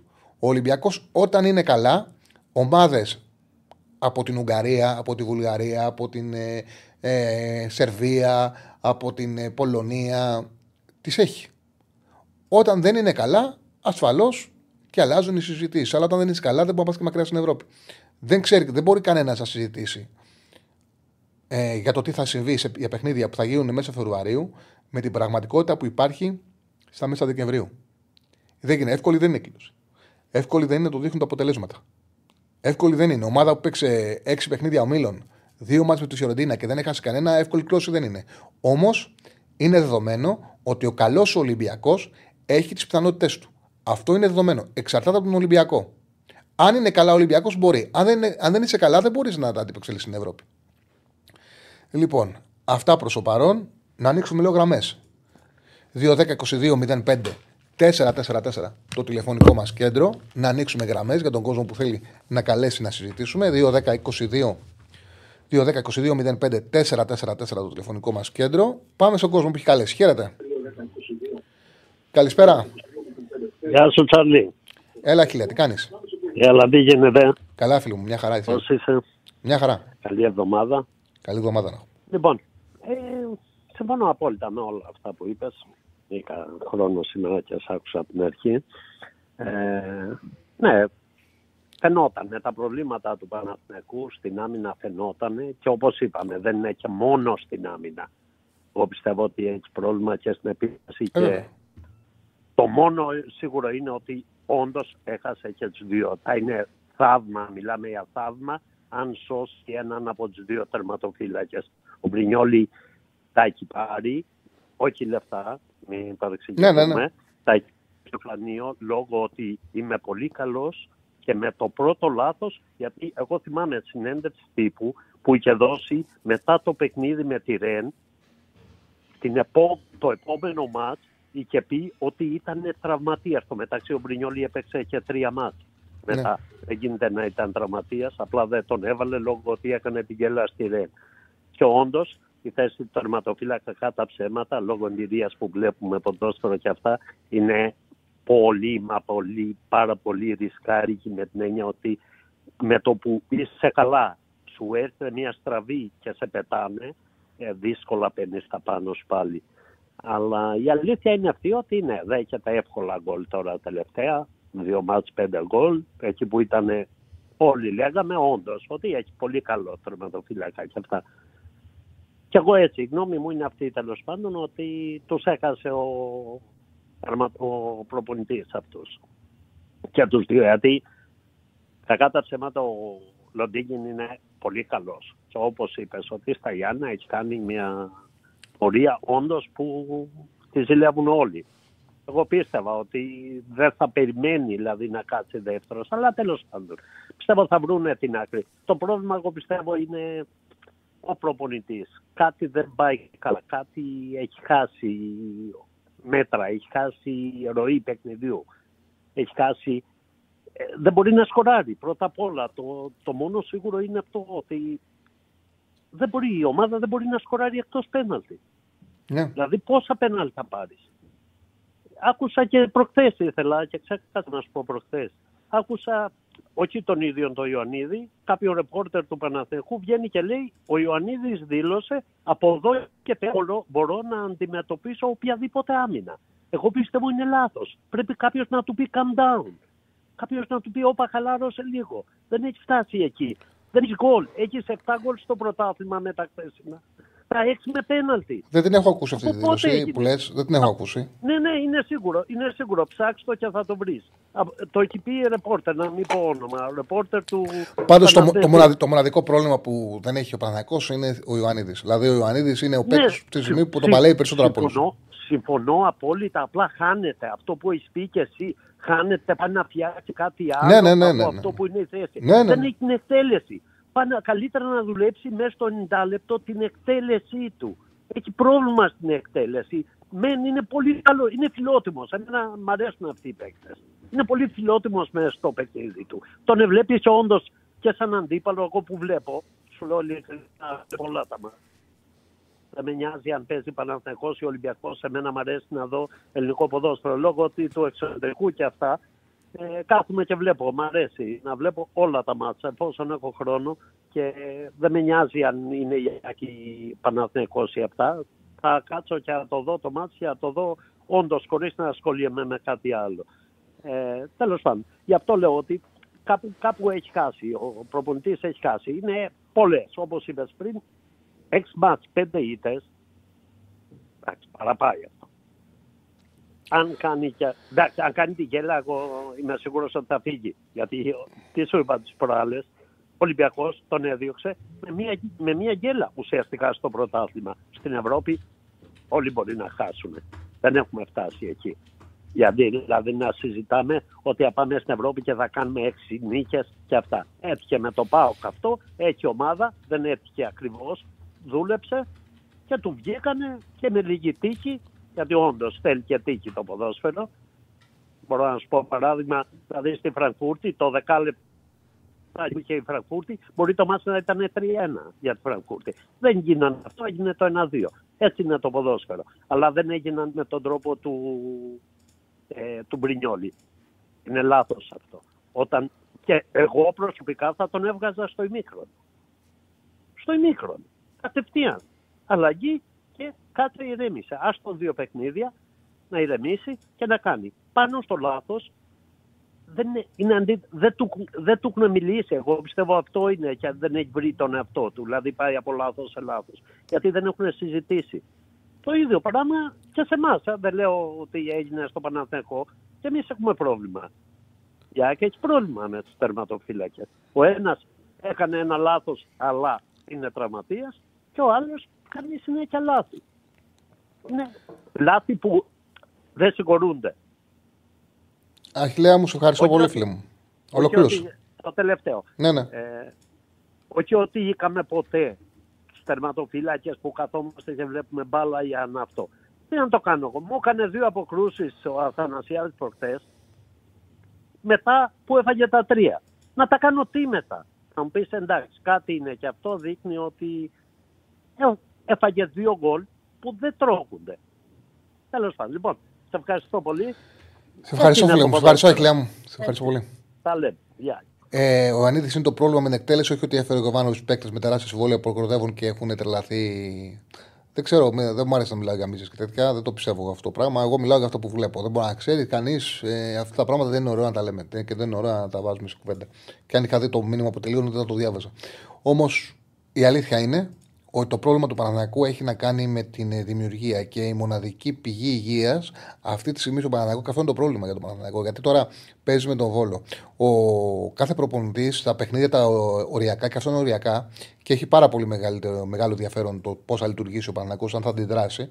Χρειάζεται παίκτες οι οποίοι να παίξουν με αυτόν και αυτόν. Εγώ βλέπω ότι με τη διαχείριση που έχει γίνει φέτος, δεν βλέπω παίκτες ε, για να παίζουν για αυτόν. Δηλαδή, να το εξηγήσω. Πα- Δεν υπάρχει αυτή τη στιγμή μια βάση παικτών ενός κορμού που έχει δουλέψει με τον Γιωβάνοβιτς χρόνια και να θέλουν τόσο πολύ να το στηρίξουν. Τον Πρινιόλ τον έχασε ξεκάθαρα. Ξεκάθαρα. Ε, το πιο πιθανό, για, εγώ αυτό που είδα, που καταλαβαίνω με αυτά που γίνανε χτες, είναι ότι έχει τελειώσει για τον Παναθηναϊκό. Και είναι άδικο να τελειώσει η ιστορία του Παναθηναϊκού με τον Πρινιόλ έτσι. Μακάρι να κάνω λάθος, το επαναλαμβάνω. Μακάρι πολύ να, θέλω πολύ να κάνω λάθος. Και να αποδειχτεί ότι θα παίξει το βόλο Μπρινιόλι και θα κρατήσει και την νίκη για τον Παναθηναϊκό. Θα ήταν πολύ καλό σενάριο για να συνεχίσει η σχέση τους. Ε, και να δούμε μετά αν θα τα βρουν ή όχι, γιατί κανένας δεν μπορεί να πει ότι ο Μπρινιόλι δεν είναι καλός το φυλάξει σιγά στο τέρμα. Άλλα πράγματα συμβαίνουν. Ε, και έχει να κάνει για μένα είναι καθαρά με τον ψυχισμό του και με το, το ότι έχασε την εμπιστοσύνη για τον εαυτό του. Αμυντικά, στην άμυνα, αυτή τη στιγμή δεν έχει κάποια ασφάλεια. Ο Σέγκεφελτ ανεβάζει το ροτσάκι να φαίνονται τα μπούτια του. Εντάξει. Και αυτό είναι κουραστικό. Τι είναι αυτό τώρα πράγμα. Πες μάνα, ανεβάζει τα μπούτια σου. Ανεβάζει το ροτσάκι να φαίνονται τα μπούτια του. Δεν είναι στο περιγέτη. Αυτή είναι η αλήθεια. Δεν είναι ηγέτης. Δίπλα του ο Γετβά είναι μια πηγή λαθών. Πηγή λαθών. Δεξιά παίζει ένας από τους δύο ή ο Κότσιας ή ο Βαγανίδη, άντε πει την Ελληνόπουλα να παίξουν για τον Γιωβάνοβιτς. Οκ. Αριστερά ο Χουανκάρ έχασε τη θέση του. Οπότε δεν υπάρχει κάποιος να παίξει για τον προπονητή. Στο κέντρο δεν έχει δημιουργηθεί τίποτα. Υπήρχε ο Πέρεθ, έχασε την εμπιστοσύνη του Γιοβάνοβιτς από τον Πέρεθ. Πλέον δεν υπάρχει τίποτα. Υπάρχει ο Αράο που μπορεί να δώσει λύσεις σε πάρα πολλές θέσεις. Όμως επειδή δεν έχει ομάδα οχτάρι. Ο Αράο είναι 6-6 και είναι 6 στόπερ. Είναι 6 και στόπερ. Παίζει κοντά στα στόπερ. Επειδή δεν υπάρχει οχτάρι, μόνο ο Τσέριν είναι οχτάρι, όταν δεν παίζει ο Τσέριν, υπάρχει μια απόσταση του Αράου από τους υπόλοιπους παίκτες. Και το κέντρο είναι άδειο. Το κέντρο με Βιλένα Μπερνάρ είναι soft. Δεν έχει σκληράδα, δεν έχει και τελικά νούμερα. Δηλαδή από Μπερνάρ και Βιλένα δεν παίρνει σκληράδα, δεν παίρνει ένταση, δεν παίρνει ενέργεια, δεν παίρνει και τελικά νούμερα, δεν παίρνει γκολ και assist. Ποιος θα παίξει, μόνο ο Ιωαννίδης να βγει μπροστά και να παίξει για τον προπονητή. Ο Αϊτόρ άργησε να τον, να τον επεράσει στην ομάδα και αυτός δύσκολα να παίξει για τον προπονητή. Ποιος θα παίξει για τον προπονητή; Δηλαδή δεν βλέπω, νιώθω ότι το group το έχει χάσει ο Γιωβάνοβιτς. Αυτό νιώθω εγώ. Νιώθω ότι το group το έχασε ο Γιωβάνοβιτς. Δεν το διαχειρίστηκε καλά και δεν το διαχειρίζεται καλά για πολύ μεγάλο διάστημα φέτος και αυτό έχει δημιουργήσει ότι έχει χάσει και το group. Έχει χάσει τους παίκτες του. Ε, το ξαναλέω γιατί τα αποτελέσματα κάνουν τι πραγματικότητε. Μια νίκη μπορεί να γυρίσει το κλίμα. Για τον Παναγικό Τετάρτη είναι τελικός. Για τον Παναναναϊκό είναι πολύ σημαντικό την Τετάρτη στο Βόλο να μπουν οι παίκτες και να πάρουν το μάτς και να υπάρξει ηρεμία, να σκεφτούν όλοι με καθαρό μυαλό πώς θα βγουν οι γιορτές και πώς θα αξιοποιήσουν τη μεταγραφική περίοδο και τι θα κάνουν με το ρόστερ τους. Με ηρεμία και καθαρό μυαλό. Αν φοβάμαι όμως ότι αν δεν τα πράγματα δεν πάνε καλά στο Βόλο, θα δυσκολεύσει πάρα πολύ καλή η κατάσταση. Και ίσως να πρέπει να υπάρξουν και εξελίξεις. σω λέω. Γιατί θα, έχει πολύ, θα είναι πολύ δύσκολη η πραγματικότητα για τον Παναγικό αν δεν περάσει το Βόλο. Πάμε στον επόμενο. Χαίρετε. Έλα, Τσαλή. Καλησπέρα, φίλε μου. Ε, Θάνος από Αθήνα, τι κάνεις; Καλά, καλά, Θάνο μου, καλά. Ε, ξεκινάω γιατί θέλω να πω πολλά. Ωραία, αφού θες να πεις λοιπόν, πολλά. Καταρχήν...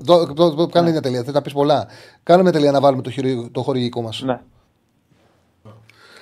Έλα, φίλε μου. Τον έχουμε; Έλα, φίλε μου, συγγνώμη, ναι. συγγνώμη, αλλά πρέπει να κάνουμε ένα διάλειμμα. Ναι. Συνεχίζεις. Ε, καταρχήν, ε, αυτό που είπες για το ότι δεν, δεν φαίνονται παίκτες να παίζουν για τον ε, προπονητή, το είδα και εγώ χθες. Ε, χθες ήταν το αποκορύφωμα.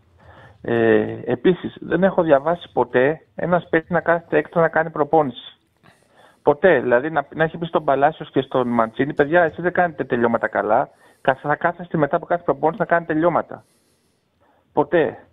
Επίσης, ε, δεν μπορεί να όμω το βλέπει ε, 1,5 χρόνο τώρα ότι όλα τα στημένα, μα όλα καταστρέφονται όταν τα εκτελεί ο Μπερνάρ. Ο άνθρωπος έχει ένα τροφικό ποδαράκι, άμα το δεις.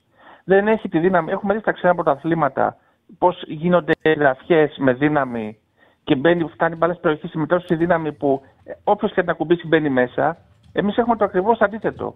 Για να, ε, για να δικαιολογήσουμε τα 2,5 εκατομμύρια του Μπερνάρ, εκτελεί όλα τα στημένα για να φανεί, για να κάνει κάτι τέλος πάντων. Και πάνε όλα με το ζόρι, φτάνει μπάλα στο πρωτοδοκάι, τσάλι. Το έχω ξαναπεί. Δεν είναι να το δει αφού κανένας ότι δεν γίνεται να το συνεχίσουμε. Δεν ξέρω, με ακούς; Σ' ακούω, σ' ακούω. Είναι μια πραγματικότητα. Ναι. Είναι μια πραγματικότητα ότι όντως ο Μπερνάρ τα στημένα, επειδή έχει τα πόδια του δεν είναι αναδά, δεν βάζει πάρα πολύ δύναμη και γι' αυτό το λόγο χρειάζεται μεγαλύτερη δύναμη με το κεφάλι. Δεν, δηλαδή από τον παίκτη που παίρνει την κεφαλιά. Δεν ναι. βάζει τη δύναμη ώστε να κουμπίσει μπάλα σε καλά χτυπήματα κάπου και να μπει στα δίχτυα. Γι' αυτό το λόγο ο Παναγιακό εκτελεί πάρα πολλά κόρνερ και δεν σκοράρει.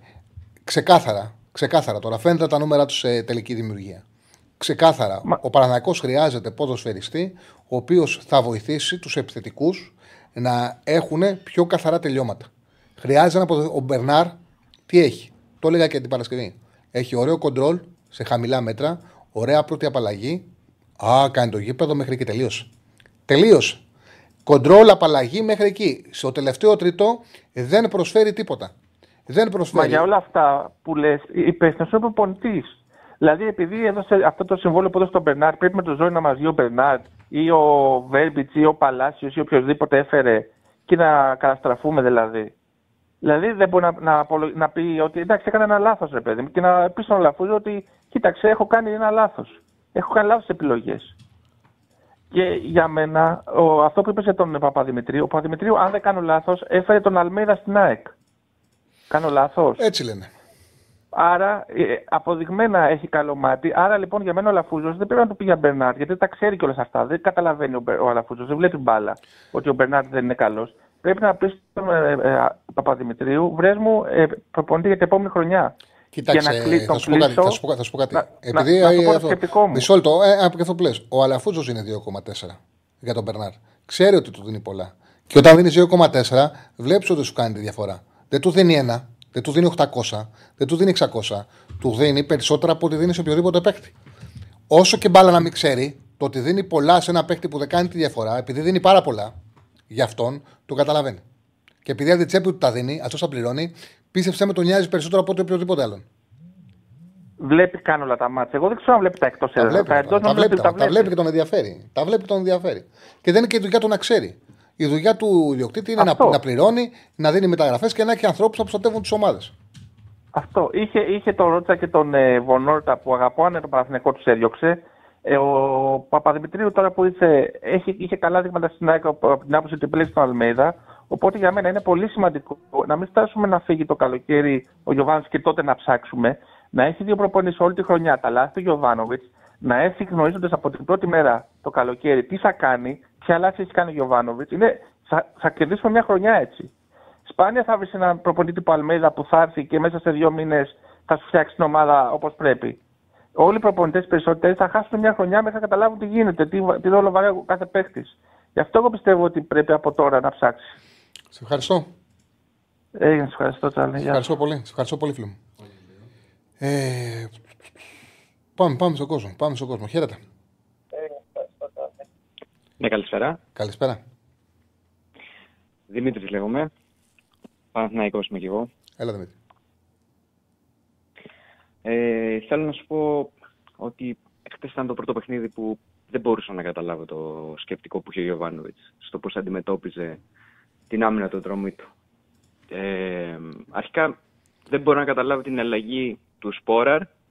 Δεν μπορώ να καταλάβω με ποιο σκεπτικό φέρνει να παίχτη ακόμα μόνο για να υπάρχει ένα κορμί μέσα στην περιοχή; Δεν καταλαβαίνω. Γιατί είναι εμφανές το πρόβλημα και πάει και δίνει όλη την πλευρά στο Χουάνκαρ, ο οποίος Χουάνκαρ δεν μπορούσε. Μετά το 50-55 είχε αρχίσει το παιδί, τάφτινε, δεν μπορούσε να τρέξει όλη την πλευρά. Ήταν εμφανές αυτό. Ε, Κοίταξε, για να τι μην άλλο αδικό να το, σου πω; Γοβα... το Γιωβάνοβιτ χτες για τις αλλαγές δεν είχε και πολλές επιλογές. Δεν είχε τον Τσέριν στον πάγκο, δεν είχε τον Αϊτόρ στον πάγκο, δεν είχε πολλές επιλογές. Οπότε τον, για να κάνει πιο επιθετική την ομάδα να βάλει τον Σπόραρ ήταν ψηλομονόδρομος. Ε, για να καταλάβεις στον πάγκο είχε τον Κλάιν Χάισλερ, τον Σπόρα, τον Αράο, τον Ζέκα, τον Τζοκάη και τον Γερεμέγεφ. Ουσιαστικά η ομάδα το, μο- και το Βαγανίδη. Το μόνο που του δίνει δυνατότητα να κάνει να βάλει το Βαγανίδη, αν και στη δημιουργία ο Κότσιρας δεν είχε πρόβλημα. Καλά πήγαινε, είχε δώσει και την πάσα στην ευκαιρία του Παλάσιος και να, βάλει, δι- να, και να παίξει με δύο επιθετικούς. Δεν μπορούσε να κάνει κάτι άλλο. Δεν είχε κάτι στον πάγκο του για να πάει σε κάτι, κάποιο άλλο πλά- πλάνο. Για μένα, ένα από τα μεγάλα λάθη που έχει κάνει ο Γιωβάνοβιτς και εκεί είναι πραγματικά άδικος. Αν θέλει να ψάξει να βρει που είναι άδικος, ας αφήσουν να το φυλάξει στην ησυχία του. Είναι άδικος με τον Γερεμέγεφ. Δεν γίνεται. Έχεις αυτό το κορμί, δύο μέτρα, όπου σε ποδόσφαιρο πέντε αλλαγών μπορείς στο τέλος των παιχνιδιών, όταν κυνηγάς τον γκολ, να τον αξιοποιήσεις. Γιατί είναι εύκολο να τον στοχεύσεις. Είναι πολύ εύκολο επειδή είναι ψηλός για τους συμπαίκτες σου να τον στοχεύσουν και αυτός σου απέδειξε και με τον Πάουκ μια φορά βρήκε την μπάλα και τον έβαλε. Όταν σου δίνει όταν σου δίνει, έχει παίξει 15 λεπτά ένας επιθετικός. Συγγνώμη, θα το πω απλά γιατί θα σκάσω και θα σου δώσω το λόγο. 15 λεπτά ένας επιθετικός και σου έχει βάλει δύο γκολ, γιατί δεν τον ξαναχρησιμοποιείς; Γιατί δεν τον ξαναχρησιμοποιείς αφού από το σπόρα δεν παίρνεις τίποτα; Δεν μπορεί να... Αν θέλει να Ε, πει ήθελα που να φταίει, που είναι καταλήξω άδικος, εγώ. είναι εκεί. Συνέχισε, φίλε μου. Εκεί ήθελα να καταλήξω και εγώ στο ότι υπήρχε ο Γερεμέγεφ στον πάγο και επίσης αυτό που εγώ καταλάβαινα από το παιχνίδι είναι ότι το πρόβλημά μας ήταν στη, δι- στη διείσδυση. Ειδικά από τις πλευρές. Δεν μπορούσαν ε, τα εξτρέμ να, είτε να πατήσουν περιοχή είτε να φέρουν την μπάλα με σωστό τρόπο μέσα στην περιοχή, ούτως ώστε να μπορέσει να εκτελέσει το, το φόρ. Και αυτό το πρόβλημα δεν το κοιτάξαμε ποτέ κατάματα. Επίσης, άρχισε χαρακτηριστικά κατά με να κάνεις αλλαγές. Δηλαδή, οι αλλαγές γίνανε μετά το 3-1. Όπου δεν καταλαβαίνω γιατί έπρεπε να περιμένουμε. Δηλαδή, μόλις έγινε το 2-1, έπρεπε να, να κάνει κάτι από τον πάγκο. Να δείξει μια αντίδραση, τουλάχιστον να ανασυνταχθεί η ομάδα για να μπορέσει να βγάλει μια, μια οποιαδήποτε αντίδραση. Τουλάχιστον να μην φάει τρίτο. Και βλέπουμε το πρόβλημα στην ανασταλτική λειτουργία όπου Οκ, ναι, και στο πρώτο και στο τρίτο γκολ έχει τρομερή ευθύνη ο Μπρινιόλι, δεν το συζητάμε, αλλά και η άμυνά μας δείχνει ότι δεν μπορεί να ανταπεξέλθει. Δεν, ε, δεν έχει τα, τα στοιχεία να ανταπεξέλθει. Και εδώ θα πω και το εξής, γιατί δεν χρησιμοποιεί τον Αράο στα σέντερ μπακ, εφόσον βλέπει ότι, ότι ο Γεντβάι δεν βγαίνει, ρε παιδιά. Με τίποτα, δηλαδή δεν μπορεί αυτό το παιδί να μαρκάρει, με τίποτα. Μα Ούτε όταν, εφημερίδα δεν πηδάει. όταν, όταν ρωτήθηκε για το αν υπάρχει πρόβλημα του τραυματισμού του Μάγνουσον, είπε όχι σε καμιά περίπτωση και άφησε όλα τα, τα προβλήματα στο, στον τέρμα. Ενώ ότι πραγματικά ότι ο Γετβάη, σαν μεταγραφή δεν βγαίνει, ε, βγάζει μάτια σε κάθε φάση. Δεν χρειάζεται να έρθει δύσκολη. Βγάζει σε κάθε φάση και σε όλα τα κομμάτια του παιχνιδιού. Δεν έχει πρώτη πάσα με ε, σιγουριά. Δεν είναι ψηλός. Δεν είναι καλός χαμηλά. Ε, είναι μια μόνιμη πηγή ε, κινδύνων. Είναι σε κάθε φάση. Εγώ το ξαναλέω, τόσα χρόνια λέω ποδόσφαιρο, παίχτη. Να σου δημιουργεί τόσο μεγάλο πρόβλημα ενώ δεν έχει πίεση, δεν έχω ξαναδεί ποτέ μου. Μήπως προσπαθεί να καλύψει το, το παίκτη και δεν θέλει να τον δώσει ευθέως. Όχι ότι με τον Πρινιόλη έκανε κάτι ανάλογο, αλλά δεν ξέρω, προσπαθώ και εγώ να βρω μια δικαιολογία. Κοίταξε, κάποιες επιλογές που είναι δικές του, μεταγραφικές, βλέπουμε ότι τις στηρίζει. Ε, πέρα από την εικόνα, δηλαδή τον Σπόραρ τον είχε βασικό και τον είχε και ε, στο 50-50, ενώ ο Ιωαννίδης φαινόταν πολύ καλύτερος. Και ακόμα, επειδή δεν είναι δική του επιλογή ο Γερεμέγεφ και δεν τον ήθελε και τον είχε κόψει για τρίτο, βλέπουμε ότι δεν το χρησιμοποιεί με τίποτα. Δηλαδή εδώ έχουν αρχίσει και γίνουν πράγματα τα οποία είναι περίεργα και κοστίζουν στην ομάδα.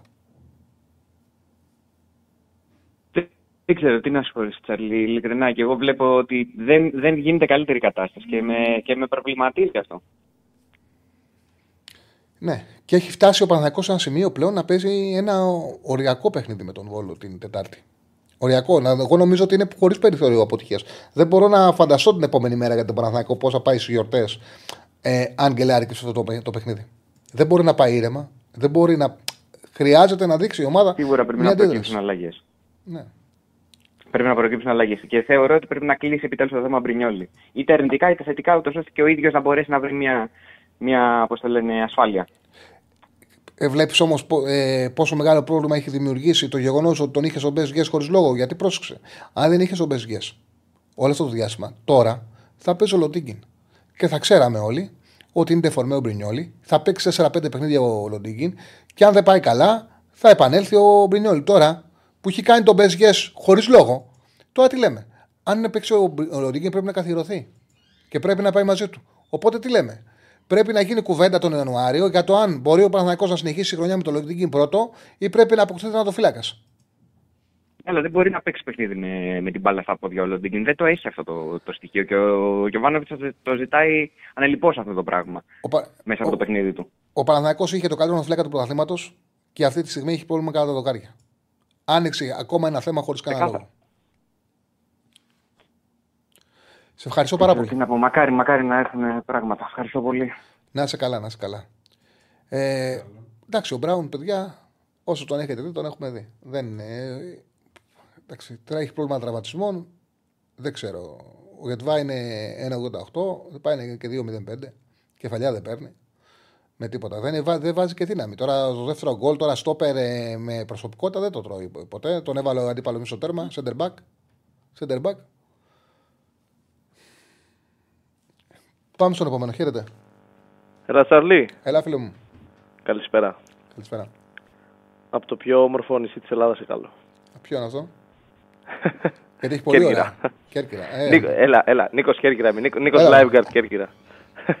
Έλα, φίλε μου, τι έχω, έχω καιρό να σε πάρω. Τώρα μαγείρευα και σ' άκουσα. Η μητέρα μου είναι Κερκυριά, δεν ξέρω αν σου έχω πει. Ναι, ρε, μου το έχεις πει από ποια περιοχή, θύμισε μου. Ε, αντιπαλιά πόλη, αλλά έχει να πάει δηλαδή από. Ε, ναι, ναι. Από την παλιά πόλη. Πολύ... Εντάξει, και εγώ ε, καταγωγή από Ήπειρο έχω Δημητρίου, αλλά Κέρκυρα και Αθήνα μια ζωή. Γλυφάδα έχω μεγαλώσει και ε, Κέρκυρα. Γλυφάδα Αθήνα, γιατί έχει γλυφάδα η Κέρκυρα. Παραλία. Για πες. Ε, αρχικά ήθελα να σου πω ότι επειδή έχω κάτι εκπομπές που άκουγα, έδινες κάτι πολύ ωραίες συμβουλές στα παιδιά ε, για το ασθενές φίλο. Τις έχω κρατήσει έτσι, αν και εντάξει, 35 είμαι και εγώ, οπότε καταλαβαίνω έχω δει διάφορα, αλλά έτσι τους τα λες ωραία.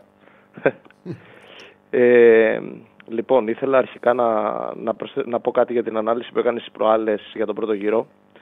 Που έκανες μια πολύ καλή ανάλυση ε, ότι για τα X goals και είδαμε ότι η ΑΕΚ, ας πούμε, εγώ ΑΕΚ είμαι, ε, έχει τη μεγαλύτερη διαφορά X goals με goal. Απλά αυτό που θέλω να προσθέσω, που μπορεί να το πεις με άλλο τρόπο, απλά δεν το διατύπωτο σε έτσι, είναι ότι με μαθηματική ακρίβεια, σε βάθος χρόνου, αν τα 6 goals παραμείνουν ίδια, τα goal θα πάνε προς εκείνη την κατεύθυνση. Δηλαδή το, η, διαφορά, η αριθμητική διαφορά των 6 goals με τον goal θα κλείσει. Είναι, είναι στατιστικό, είναι θέμα χρόνου. Συνήθως συμβαίνει αυτό. Απλά Μπράβο. έχω δει από την εμπειρία μου, έχω δει και ομάδες που όλο τον χρόνο αυτό τους τρώει και δεν καταφέρουν να το ισορροπήσουν. Συνήθως όμως συνήθως όμως, κάπου μειώνεται. Αλλά βέβαια παίζει ρόλο, για παράδειγμα, σε αυτή την απόκληση που έχει η ΑΕΚ, στο γεγονός ότι τα φόρτη δεν έχουν λυθεί να βάλουν γκολ. Δεν έχουν λυθεί τα φόρτη και δεν παίρνει το εύκολο γκολ η ΑΕΚ και γι' αυτό το λόγο δυσκολεύεται το σκοράρισμα. Εντάξει, απλά σκέψω ότι σήμερα, αν, ε, αν η ΑΕΚ κερδίσει, με, μια μέτρια, με ένα πρώτο μέτριο γύρο. Συμφωνώ 100%. Θα είναι πρώτη ναι, δεν και φαντάσου, φαντάσου να ξεκινήσει να σκοράρει ο Λιβάη, να γυρίσουν όλοι οι τραυματίες, να υπάρχει όλο το rotation ε, μέσα στην ομάδα. Αυτή η διαφορά 6 goals με goals, κατά τη γνώμη μου, και μαθηματικά κατά πάσα πιθανότητα, αν και υπάρχουν κάποιες εξαιρέσεις, αλλά κατά πάσα πιθανότητα θα μειωθεί αυτή η διαφορά. Έτσι. Με αποτέλεσμα, εγώ δεν βλέπω, αν έχει συνεχίσει να αποδίδει αυτό το συγκεκριμένο ποδόσφαιρο που αποδίδει, δεν βλέπω τρόπο, να σου πω την αλήθεια, να χάνει το πρωτάθλημα. Κοίταξε, όντως, και, το έλεγα, και το έλεγα και εγώ όταν τελείωσε ο πρώτος γύρος, ε, άμα δεις τα νούμερα της ΑΕΚ, έχει μια συνθήκη αποτυχίας. Δηλαδή, χαμένους ναι. βαθμούς με ομάδες έξω από που δεν κάνουν πρωταθλητισμό. Δεν παίρνει γκολ από την ε, κορφή της επίθεσης του Σεντερφόρ. Πολλούς τραυματισμούς. Ακριβώς. Και παρόλα αυτά, και παρόλα ναι. αυτά ήταν μέσα στο δυνατά στο μείον 2 από το τίτλο. Τώρα ναι, έχει δυνατότητα να περάσει και μπροστά. Το, ναι, μόνο, το μόνο που βάζω, το μόνο που σου βάζω σαν ε, τέτοιο, σαν ερωτηματικό, είναι ότι όπως και πέρσι ο Παναναναϊκό σε τέτοια εποχή ήταν πρώτος με διαφορά. Με διαφορά. Αλλά τι λέγαμε τότε, υπάρχει μια ομάδα που έρχεται, ένα άλογο που καλπάζει.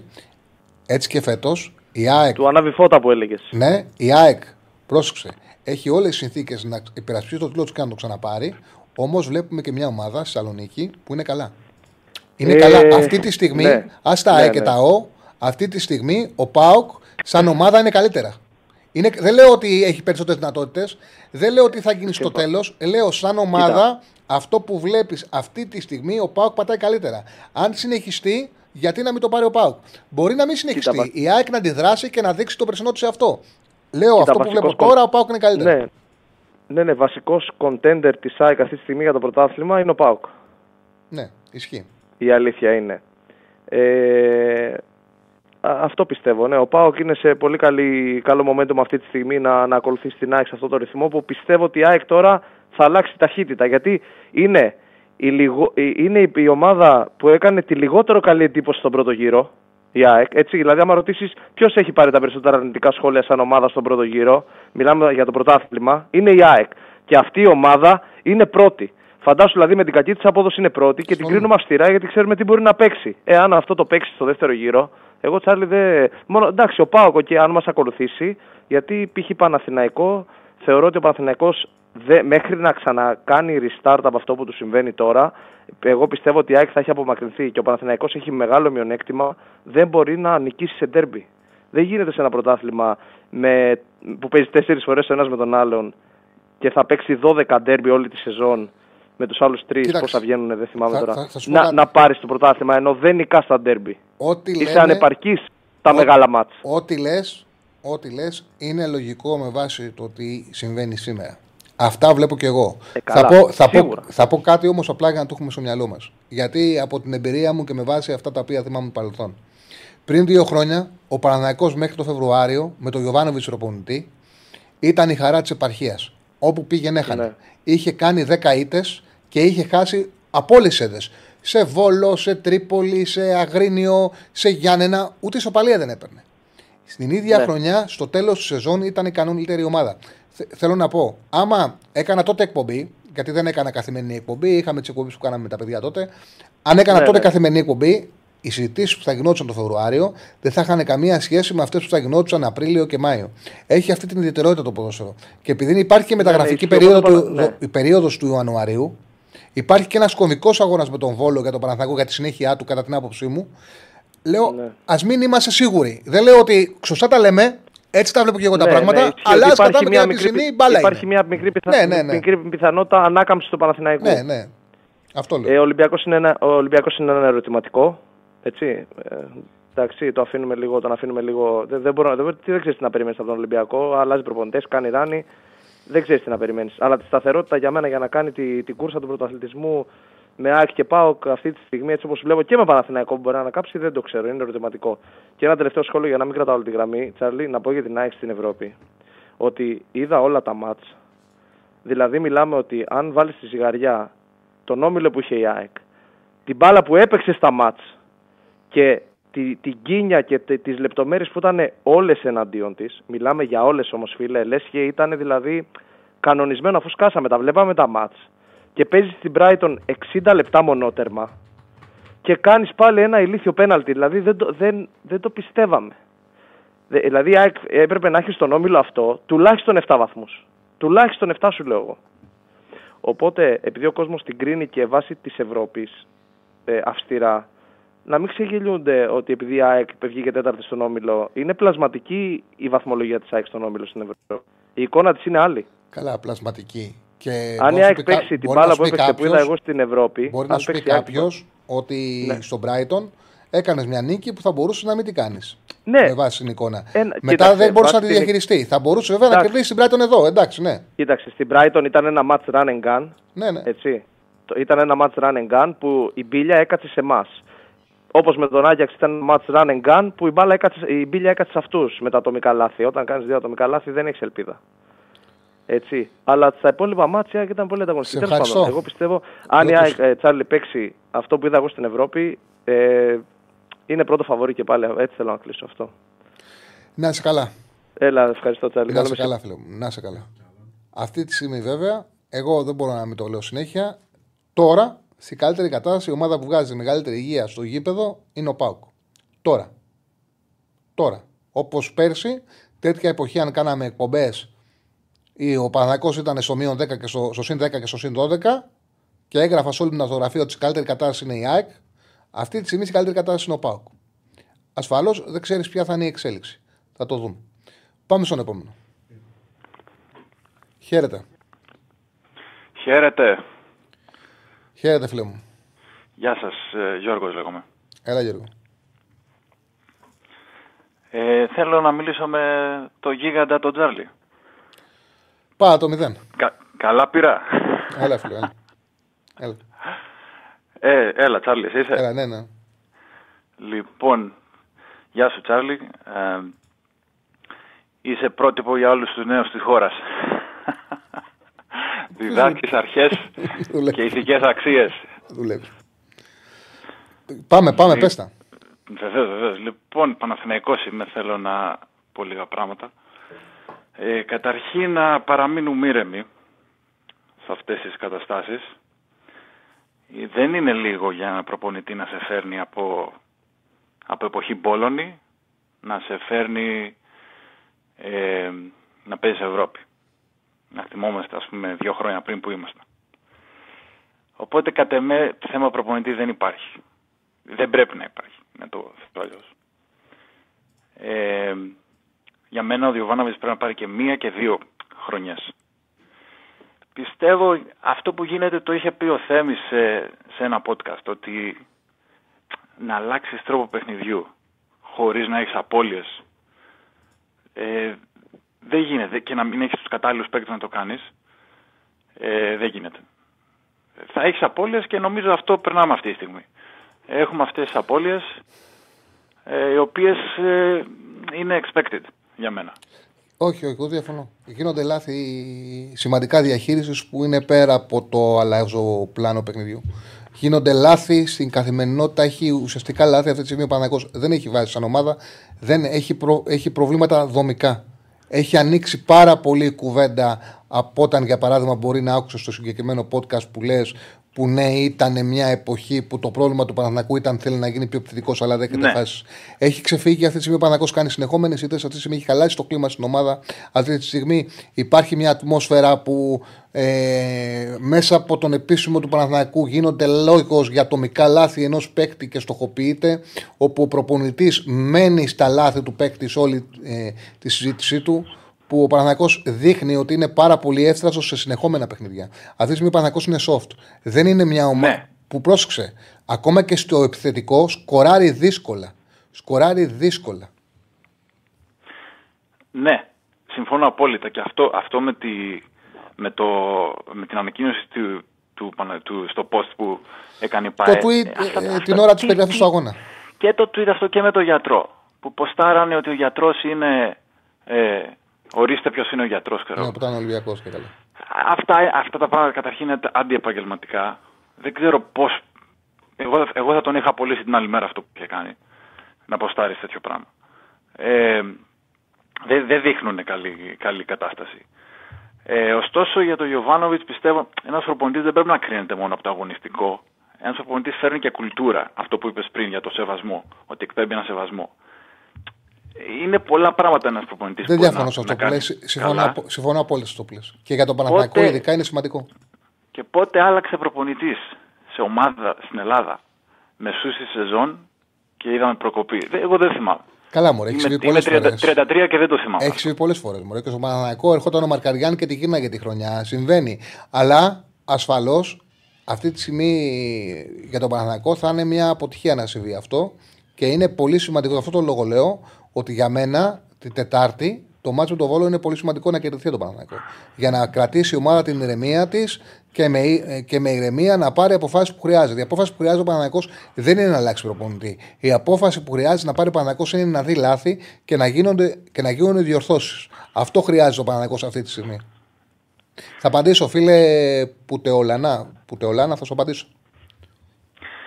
Και, και για να καταλήξω, για να μην κρατάω πολύ τη γραμμή, για μένα σαν το κόσμο του Παναναϊκού πρέπει να σκέφτεται σε βάθος χρόνου και για μένα το, ο, ο βαθύς ορίζοντας είναι πώς θα μπεις στο καινούριο γήπεδο. Στο καινούριο γήπεδο πρέπει να μπεις ε, πολύ δυνατός κατά με. Τώρα πώς θα γίνει αυτό χωρίς Έλληνες παίκτες δεν ξέρω για να είμαι ειλικρινής. Αλλά για μένα αν καταφέρεις και μπεις στο γήπεδο δυνατός, δηλαδή δυνατός στα κυβικά του κλαμπ.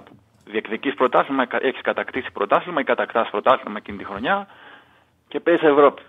Νομίζω η Παναθηναϊκή, εγώ με 33, η Παναθηναϊκή γίνανε στην ηλικία μου τουλάχιστον, γίνανε Παναθηναϊκή από τις πορείες στην Ευρώπη. Όχι από τα πρωταθλήματα. Ε, εγώ να σου πω την αλήθεια, αν έβλεπα φέτος στην Ευρώπη να, να στεκόμασταν καλύτερα, θα ήμουν πολύ χαρούμενος. Σε ευχαριστώ πολύ. Ευχαριστώ, Τσάρλι. Να είσαι καλά, για να Να είσαι καλά, καλή γιορτές σου λέμε. Καλές γιορτές. Για να ανέβασε το λίγο. Καλό, καλό, καλό. Τέλος πάντων, λέει ένας φίλος. Ε, αυτό, αυτό. Είναι ντροπής ο άρθρος που μιλάς για σέκες και κορδέλες. Αν είναι να μιλάμε για εμφανίσεις και παρουσιαστικά, να λέμε χοντρούς καράφλες κτλ. Σε παρακαλώ πολύ, διόρθωσε το, όχι δεν έχω τίποτα. Καταρχάς, ε, είναι άλλο πράγμα το να είναι κάποιος καράφλας, είναι άλλο πράγμα το να έχει κάποιος ε, μεγάλη μύτη και άλλο πράγμα να φοράει στέκα. Η στέκα είναι επιλογή. Από εκεί και πέρα, δικαίωμά του καθενός είναι να κάνει ό,τι θέλει δικαίωμά του οποιοδήποτε είναι να βάζει ό,τι θέλει. Είναι καθαρά δικαίωμά του. Εγώ λέω ότι σε ομάδα center back με σέκα δεν θα έπαιρνα. Δεν θα έπαιρνα. Εκτός αν ήταν ονέστα. Εγώ δεν θα έπαιρνα. Γιατί βλέπεις και μια συγκεκριμένη. Πώ το λένε, ότι έχει το μυαλό του, γιατί ο στόπερ πρέπει να πάει σε πολλές κεφαλιές. Ο στόπερ είναι, πρέπει να πάει σε πολλές μονομαχίες. Όταν έχεις το μυαλό του να έχει το, το μαλλί πίσω και να μου κρατήσει και τη στέκα, δεν είναι εύκολο. Μην νομίζεις δεν είναι κάτι το οποίο δικαίωμά του έχει ο καθένας να κάνει ό,τι γουστάρει. Δεν είναι ασφαλώς. Είμαι ο τελευταίος που το κρίνω. Αλλά στόπερ πρέπει να πηγαίνει σε 500 κεφαλιές. Πρέπει να πηγαίνει σε μάχη. Όταν έχεις στο μυαλό του center back να μου φοράει τη στέκα, υπάρχει πρόβλημα. Το σκέφτεσαι δύο και τρεις φορές. Εγώ, παιδιά, σταματήστε αυτά τα πράγματα. Επειδή μιλάω με ανθρώπους του Εγώ ξέρω προπονητή κορυφαίο που λέγει Εγώ μαύρο χωρίς τατουάζ δεν παίρνω. Γιατί άμα βλέπω μαύρο σέντερ να μην μου έχει τατουάζ, δεν είναι σκληρός. Και εγώ θέλω σκληρό παίκτη. Τα κοιτάνε όλα. Όταν θες να ξεκαλύσει μια μεταγραφή, τα κοιτάς όλα. Όταν λέμε όλα, τα κοιτάς όλα. Εντάξει, τώρα αυτό είναι για να μορφύνει και το κείμενο που έγραψα, αλλά είναι και μια πραγματικότητα που το βλέπεις στις μονομαχίες. Είναι και μια πραγματικότητα που το βλέπεις στι μονομαχίες. Δεν είναι ο σκληρός ο στόπερ που πρέπει να είναι. Δεν μπορεί να, να πεις σε μια θέση που να κάνεις κεφαλιές και να μου φοράς Πώς θα κάνεις κεφαλιά; Δεν το καταλαβαίνετε. Θα έχεις ζήκιο αν έκρινα εμφάνιση. Και θα έχεις ζήκιο. Θα ήμουν απαράδεκτος. Θα έπρεπε να ζήσω συγγνώμη και δεν θα το έκανα ποτέ βέβαια έτσι. Αν έκανα κάτι το οποίο είναι θέμα εμφάνισης. Δεν το έκανα ποτέ αυτό. Αυτό είναι επιλογή. Λοιπόν. Πάμε στον επόμενο. Χαίρετε. Γεια σου, Τσάρλι. Γεια σου, Κώστα. Τι κάνουμε; Καλησπέρα, μια χαρά, φίλε μου. Μια χαρά, ωραία. Τι ωραία που είναι έτσι να το βλέπεις και πρώτο, δηλαδή πρώτος στην Ευρώπη, βγήκαν, πήγαμε 16, τώρα είμαστε πρώτοι και στο πρωτάθλημα, αλλά εντάξει, λογικά θα κερδίσει η ΑΕΚ, φαντάζομαι. Οπότε θα πάμε δεύτερη. Αλλά είναι ωραίο να το βλέπεις και αυτό. Ε, βγάλει το φωτογραφία. Να το έχεις. Ναι. Όχι, άμα να το βγάλω φωτογραφία, μακάρι να μπορέσω να το βγάλω Στο τέλος. στην τελευταία αγωνιστική. Τώρα δεν έχει, δεν έχει νόημα. Τσάλι, ε, είναι απίστευτο, για, επειδή ακούω τόση ώρα τη συζήτηση που γίνεται για τον Παναθηναϊκό και είναι λογικό, εντάξει, μετά από δεύτερη γκέλα, σερή και βαριά ντε- γκέλα να ασχολείται και η εκπομπή και ο κόσμος κυρίως να μιλάει για τον Παναθηναϊκό. Ε, θέλω να, να πω λίγο για τη διαφορά που βλέπεις ανάμεσα στο Γιωβάνοβιτς και το Λουτσέσκο όσον αφορά αυτό που, έλε- που είπε και πριν ένας φίλος για την κουλτούρα των ομάδων. Ο Λουτσέσκο αυτή τη στιγμή παίρνει τα πάντα όχι από τους ποδοσφαιριστές, μέχρι και από τα μπολμπόι. Μέχρι και τα μπολμπόι παίζουν για αυτόν, παίζουν για το σύστημά του, παίζουν για το ποδόσφαιρό του. Ο Γιωβάνοβιτς απ' την άλλη έχει ένα πρόβλημα σε αυτό. Δεν μπορεί να βρει λύσεις, ενώ ο Λουτσέσκο ειλικρινά βγάζει λαγούς. Δηλαδή κατάφερε να δείξει ένα Μουργκ που τόσα χρόνια δεν έχουμε ξαναδεί. Ο Μουργκ είχε γκολ. 7. Είναι απίστευτο. Πήγε σε μια δύσκολη έδρα για τον, για τον ΠΑΟΚ, όπως είναι η Τρίπολη, και βάλε 4. Χωρίς Ζήφκοβιτς και Τάισον. Δηλαδή είναι απίστευτο αυτό που κάνει ο Λουτσέσκου φέτος. Ναι, ναι, τε, Η ομάδα τεράστια, τεράστια πρόοδος. Τεράστια πρόοδος και φοβερή ψυχολογία. Και όπως λες, εδώ μπαίνει ο Μιχαηλίδη και παίζει εκπληκτικά. Ο, που είναι ο 18ο, ο 19ο παίκτης, δεν υπολογιζόταν καν στο ξεκίνημα. Και μπαίνει και παίζει και βοηθάει. Αυτό ακριβώς. Ε, δηλαδή είναι η προσήλωση που έχει όλο το group. Είναι όλοι οι ποδοσφαιριστές. Και το καλύτερο μέσα σε όλο αυτό είναι ότι επειδή τα μάτς με τα play-off έχουν γίνει και πολλά και πιο δύσκολα γιατί έχουν αυξηθεί πολύ τα derby, το ότι ο Πάουκ μπορεί αυτή τη στιγμή, ο Λουτσέσκου, να κάνει τόσο μεγάλο rotation, σημαίνει ότι δεν θα κλατάρει και η ομάδα. Θα κρατήσει δηλαδή, ότι θα, θα έχει δυνάμεις. Γιατί πέρσι ο Πάουκ με το που μπήκε στα play-off τα είχε δει όλα. Γιατί, γιατί παίζαν 14-15 παίκτες. Δεν παίζαν παραπάνω. Και τώρα είμαστε κο- κο- ε, κοντά στους 20 παίκτες ενεργούς. Και αλλάζουν συνέχεια. Κάνουν rotation. Βγαίνει ένας, μπαίνει άλλος. Οκ. Δεν έχουν όλη την ίδια απόδοση. Π.χ. δεν μπορείς να πεις ότι ο Εκόνγκ είναι το ίδιο καλός με τον Κετζιόρα στο στόπερ. Δεν είναι. Ο Εκόνγκ είναι σαν να βλέπεις ε, να μαρκάρει κολόνα της ΔΕΗ. Αλλά μπαίνει και αυτός, προσφέρει, κάτι δίνει. Το ίδιο και στα back. Το, το ίδιο παντού, στα half, ε, μεσοεπιθετικά. Δηλαδή είναι απίστευτο το ότι μπορείς να βγάλεις τον Ζήφκοβιτς, ο οποίος έβγαλε φωτιές όλο τον πρώτο γύρο, και μπαίνει ο Ντεσπότο, ο οποίος είναι εξαιρετικός. Έχει αρχίσει να, φο... να φορμάρεται, έχει αρχίσει να μπαίνει στο παιχνίδι του ΠΑΟΚ, έχει αρχίσει να καταλαβαίνει τους συμπαίκτες του, να καταλαβαίνει το σύστημα. Δείχνει ότι και αυτός σιγά σιγά μπαι- μπαίνει στην ομάδα. Και είναι εύκολο να προοδέσει γιατί όταν γίνεται μια καλή δουλειά, ξέρεις και τις αδυναμίες σου. Δηλαδή, αυτή τη στιγμή ο Πάουκ μπορεί να πάρει καλύτερους παίκτες από του που έχει σε τρει-τέσσερι θέσεις. Σε μία-δύο να πάρει και να του βγουν καλοί, κατευθείαν η βελτίωση θα είναι τεράστια.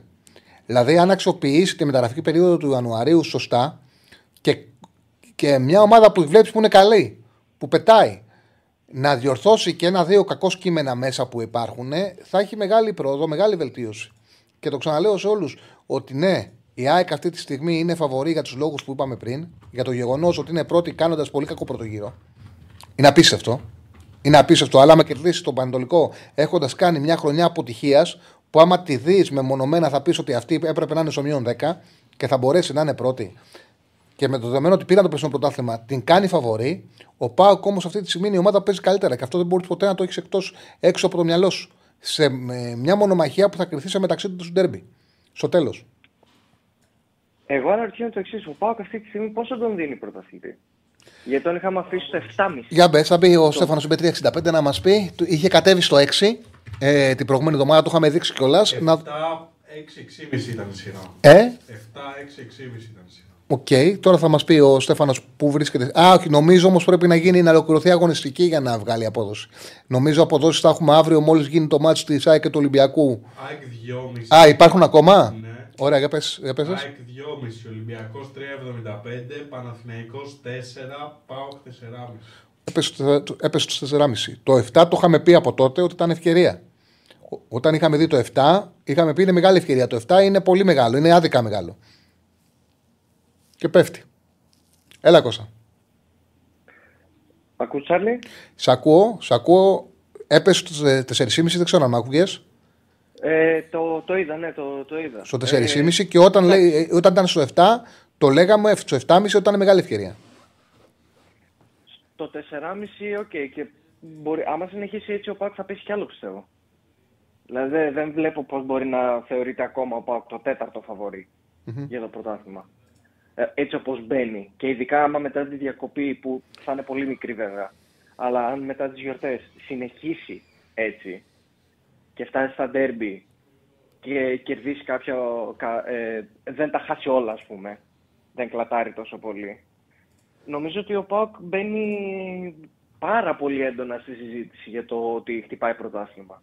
Που ήδη είναι, αλλά εκεί σταθεροποιείται ως ένα, όχι φαβορή, όσο όχι φαβορή, αλλά συνδιεκδικητής μαζί με την ΑΕΚ. Ε, αυτό Ωραία, θα Κώστα είναι. μου. Πες και να κάνει like Ε, ο κόσμος. Γιατί τα χρειαζόμαστε. Έχουμε κόσμο και έχουμε μόνο 200 like και είναι άδικο για την εκπομπή αυτό. Κάντε like, κάντε εγγραφές. Ε, και να θυμίσω ότι την Παρασκευή κληρώνουμε PlayStation 5. Ε, μην το ξεχνάτε. Μπείτε στους λογαριασμούς ΑΕΣ στο Instagram για να δηλώσετε συμμετοχή. Εγώ δεν θα μπω, Τσάρλι, έχω ήδη. Οπότε Εντάξει. θα κερδίσει ένα παλικαράκι που δεν Κύριος. έχει. Κύριος. Ε, ναι. Ε, για μεταγραφές πάντως, Τσάρλι, για να, και να κλείσω, ο Πάουκ σίγουρα λένε θα πάει για δεξί μπακ. Υπάρχει μια περίπτωση να κινηθεί για ακόμα έναν μεσοεπιθετικό. Και στόπερ, ανάλογα τι θα γίνει με τα στόπερ, ε, γιατί υπάρχει περίπτωση να φύγει κάποιο και αν φύγει ένα στόπερ θα έρθει ένα άλλο. Για φορ δεν ακούγεται τίποτα πάντως. Τον πιστεύουν πολύ το Σαμάτα. Οκ. Λοιπόν, σε ευχαριστώ πολύ, Κώστα μου. Να έχουμε ενδεκάδα επίσημη της ΑΕΚ για σήμερα. Λοιπόν, Αθανασιάδης θα είναι κατά τα δοκάρια. Σιντιμπέ, Μοχαμαντί, Βίντα, Μουκουντί, Σιμάνσκι με Μάνταλο στον άξονα, Ελίασον, Γκατσίνοβιτς, Ζίνι και Λιβάι Γκαρσία. Έχει ενδιαφέρον γιατί με αυτό το σχηματισμό φαίνεται το Ζήνη ότι μάλλον θα τον βάλει κοντά στο Λιβάη, περιφερειακό επιθετικό. Κάτι έχει δει ο Αλμέιδα προφανώς. Από την 11 εκτός άμα βάλει τον Κατσίνο δεκάρι, δεν το έχει κάνει. Ίσως τον θέλει αριστερά. Θα το δούμε. Έχει ενδιαφέρον την δεκάδα του Αλμέιδα. Επαναλαμβάνω. Σιντιμπέ Μοχαμαντής στα δύο άκρα. Βίτα Μουκουντή. Σιμάνσκι. Μέχρι τώρα ό,τι περιμέναμε. Μάνταλος μένει στον άξονα. Στην μία πλευρά ο Ελίασον. Στην άλλη λογικά Γκατσίνοβιτς. Εκτό αν μείνει Γκατσίνοβιτς ο, ο, Λιβα- ο Ζήνη και πάει ο Γκατσίνοβιτς στη θέση 10. Η λογική λέει πάντως ότι μάλλον θα πάει ο Γκατσίνοβιτ αριστερά και ο Ζήνη που είναι βασικός θα παίξει κοντά στον Ελιβάη. Μας κάνει ακόμα πιο ενδιαφέρον το να δούμε την προσπάθεια που θα κάνει η ΑΕΚ στο Αγρίνιο για να χτυπήσει, για να περάσει μόνη στην πρώτη θέση. Πάμε στον επόμενο. Ναι, αμέ, έχω δύο. Ωραία, πάμε στον κόσμο. Χαίρετε. Χτυπήσει για να περάσει μόνη στην πρώτη θέση. Έλα, φίλε. Πάμε στον επόμενο. Έλα, φίλε. Καλησπέρα. Καλησπέρα. Δεν νομίζω να δούμε Γκατσίνοβιτς 8, Μάνταλος 10. Δεν νομίζω. Άμα δούμε, θα δούμε Μάνταλο 8, Γκατσίνοβιτς 10. Δεν είχε τον Μάνταλος στο 8 στην Ολλανδία, δεν θα τον έχει στο Αγρίνιο. Έτσι νομίζω τώρα. Θα δούμε, θα δούμε, φίλε Σέλιο μου, θα δούμε. Έλα, φίλε. Καλησπέρα, Ταρλή. Καλησπέρα, φίλε μου. Συγχαρητήρια για την εκπομπή σου. Σε βλέπω Ευχαριστώ πολύ. καθημερινά. Ευχαριστώ πολύ. Να ξέρεις, μου αρέσουν πάρα πολύ οι αναλύσεις που βγάζεις. Να είστε καλά. Ε, σε παίρνω σήμερα γιατί ακούω βασικά πολλά λόγια του ΠΑΟΚ. Είμαι ΑΕΚ βασικά, δεν το είπα. ΑΕΚ τι είμαι. Ε, ακούω τον τελευταίο καιρό για τον ΠΑΟΚ ε, και το καλύτερο ποδόσφαιρο στην Ελλάδα, ΠΑΟΚ κλπ. κλπ. Ε, ψιλομενοχλεί λίγο γιατί. Γιατί; δεν ξέρω, βλέπεις, άμα μόνο θα- ακούς, δεν τον θα βλέπεις ο γίνει. Πάουκ. Δεν τον Ε, είδες ότι κέρδισε δύο φορές στην Άιντραχτ, είναι εύκολο; Είδαμε τη Όχι. δυσκολία που έχουν οι ελληνικές ομάδες απέναντι στις ευρωπαϊκές που παίζουν στα μεγάλα πρωταθλήματα. Την κέρδισε μέσα έξω. Άσε τα άλλα. Αυτό δεν σου κάνει εντύπωση να πεις ότι αυτοί που τα λέγανε Ναι, ναι, κάτι ναι. είδανε; Συμφωνώ, συμφωνώ. Καταρχάς, τεράστιο respect. Έτσι. Δύο παιχνίδια με την Άιντραχτ ε, εννοείται. Προφανώς δεν είναι λίγο για το επίπεδο ελληνικής ομάδας. Ε, αλλά δεν, βγει- δεν μπορώ να πούμε, δεν έχω δει κάποια αξιόλογη ε, εκτίμηση τέλος πάντων της, ε, από τις εικόνες που έκανε, από τις εμφανίσεις που έκανε η ΑΕΚ στο Νόμπιλο. Δεν ξέρω Σε ρωτάω κιόλας, έτσι, έξι παιχνίδια στον όμιλο που ήταν επίπεδο Champions League, αν συμφωνείς. Έτσι. Ε, πιστεύω σαν να εξή αντικειμενικά, αν το δω, ότι άξιζε να χάσουμε μόνο στο τελευταίο μάτι μέσα στον Άγιαξ. Δηλαδή, μέσα στα δύο παιχνίδια με την Brighton, τι, το, το παιχνίδι στη Φιλαδέλφια νομίζω είναι το καλύτερο, η καλύτερη εμφάνιση που έχουμε κάνει φέτος σε Ελλάδα και Ευρώπη.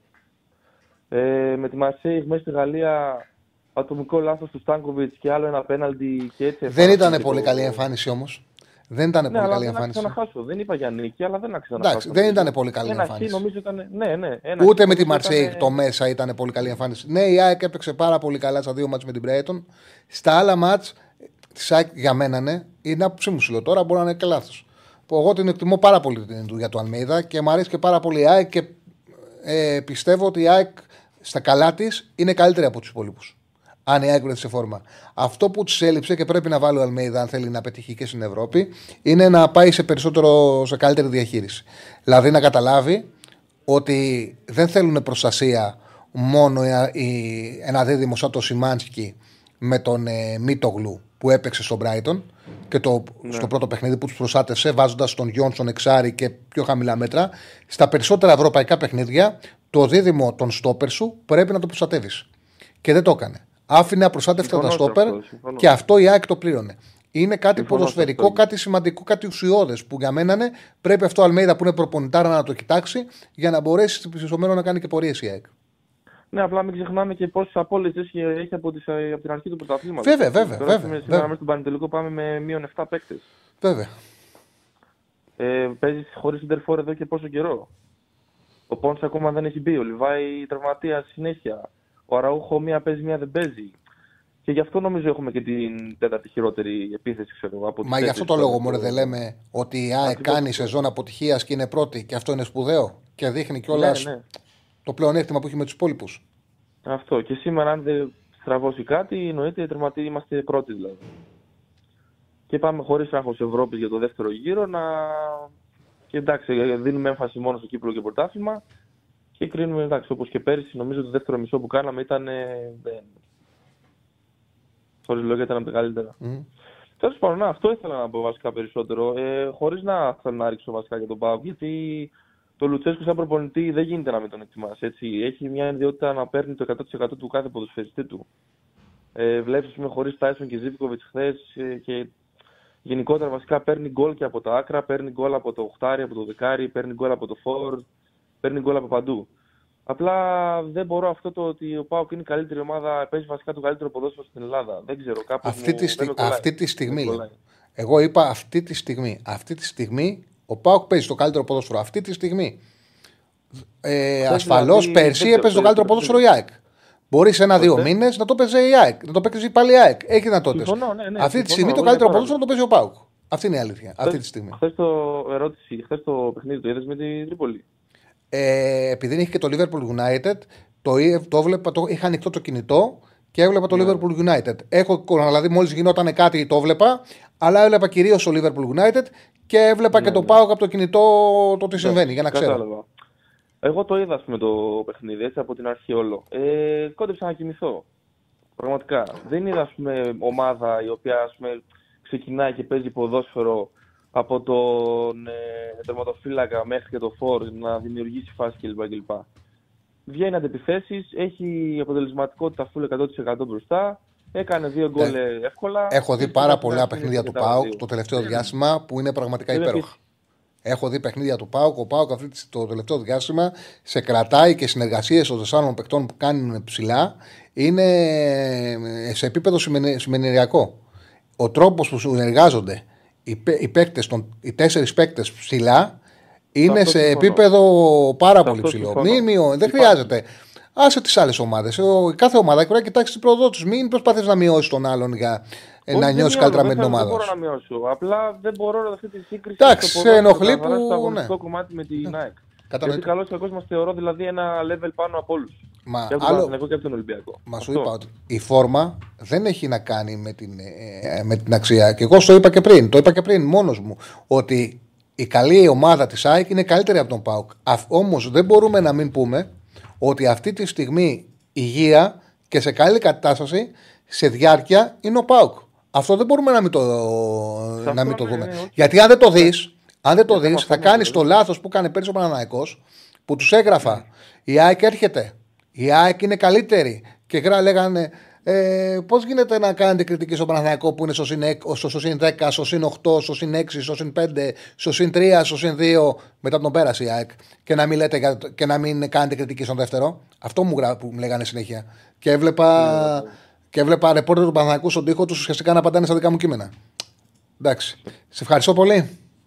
Να είσαι καλά, καλή συνέχεια, Τέλε, ευχαριστώ. Να σε καλά, να σε καλά. Πάμε, έχουμε άλλους; Άλλη μια.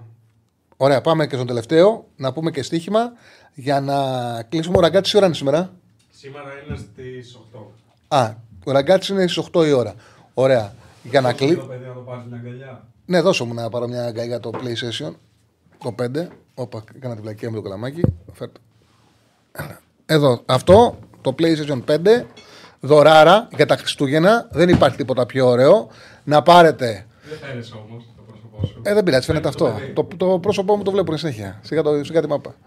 Λοιπόν, να πάρετε το PlayStation 5 για τις γιορτές. Έχει μέσα, σημαντικό, έχει μέσα το FIFA, έχει μέσα, πόσο λένε, το χειριστήριο για να παίζετε. Κατευθείαν δεν χρειάζεται να αγοράσετε κάτι άλλο. Τα έχει όλα μέσα.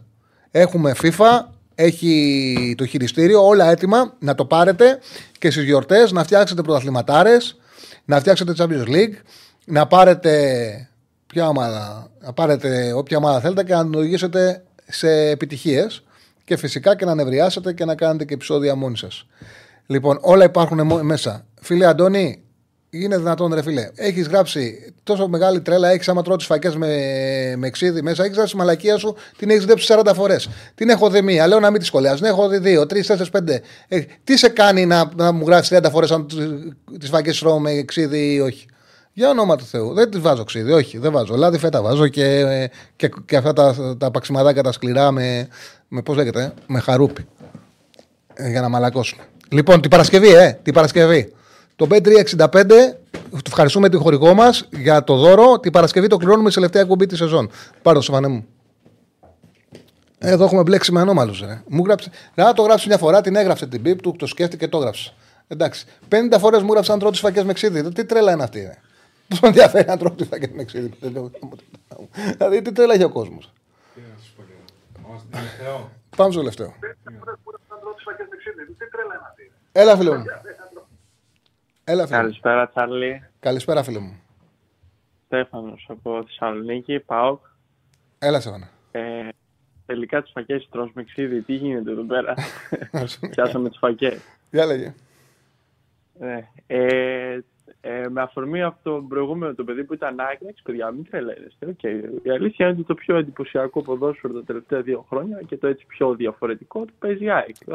Δεν το κρύβει κανένας. Είναι ένα ποδόσφαιρο που δεν το ξέραμε. Και πέρυσι όλοι αυτό λέγαμε.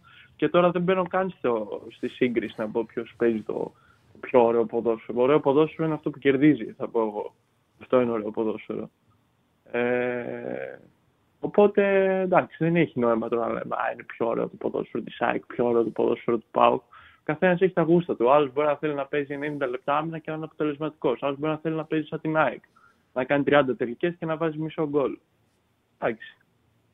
Ε, και επειδή άνοιξε, νομίζω υπόθηκε δύο, δύο φορές σήμερα αυτό για την ΑΕΚ ότι ήταν άτυχη και τα σχετικά και για τα 6 goals που θέλω να πω κάτι. Δηλαδή, τα, έξι- εντάξει, βέβαια για τα 6 goals έχουν γραφεί, τότε θα το βάλει. Αν όμως αυτά τα 10 shoot τύχει, λέω εγώ τώρα, να είναι σε- στα 6 derby και δεν το βάλει, τι να τα κάνω τα 6 goals μετά; Κατάλαβε πώς το θέτω. Ναι, μωρέ, υπάρχουν και φάσεις που δεν μπορούν να καταγράφονται σε εξκόλου. Δηλαδή, η παράλληλη σέντρα που ο Αράο από πάνω από τη γραμμή δεν έχει, δεν έχει βρει την μπάλα, δεν καταγράφεται σε goals. Όμως ναι, ναι. είναι τεράστια ευκαιρία. Δεν, επειδή δεν γίνεται εκτέλεση, δεν καταγράφεται. Δηλαδή, είναι μια στατιστική η οποία είναι σημαντική γιατί σου, δίνει, σου δείχνει μια εικόνα, αλλά δεν είναι το απόλυτο. Δεν, μπορεί, δεν είναι η μόνη πραγματικότητα. Είναι μια πραγματικότητα. Ασφαλώς το συγκεκριμένο υπάρχει λόγος το οποίο συμβαίνει. Το γεγονός ότι η ΑΕΚ δεν είναι φέτος αποτελεσματική. Έχει να κάνει με το γεγονός ότι δεν παίρνει γκολ από την κορφή της επίθεσης που είναι πολύ σημαντική. Ναι, σίγουρα, ναι. Το έχουμε πει πολλές φορές. Είναι πολύ. Ε, Και φαίνεται αυτό σαν νούμερα. Φαίνεται. Και πέρα από αυτό, εγώ πιστεύω ότι είναι και ο τρόπος που παίζει. Αλλιώς τα γκολ σου να είναι όλα τελειώματα μέσα στην περιοχή μετά από assist και αλλιώς είναι να βγαίνεις, να τρέχεις στο γήπεδο, να κυνηγάς την κάθετη, να κάνεις μία τρίπλα και μετά να σουτάρεις. Το λέμε για τον Ιωαννίδη. Αυτό ισχύει για όλους τους παιχτε Όταν έχει βάζεις τόση ενέργεια στο παιχνίδι σου, είναι φυσιολογικό στο τελείωμά σου να είσαι πιο κουρασμένος. Ε, ναι, και για τον Λιβάι, για παράδειγμα. Ναι, ακριβώς, ναι.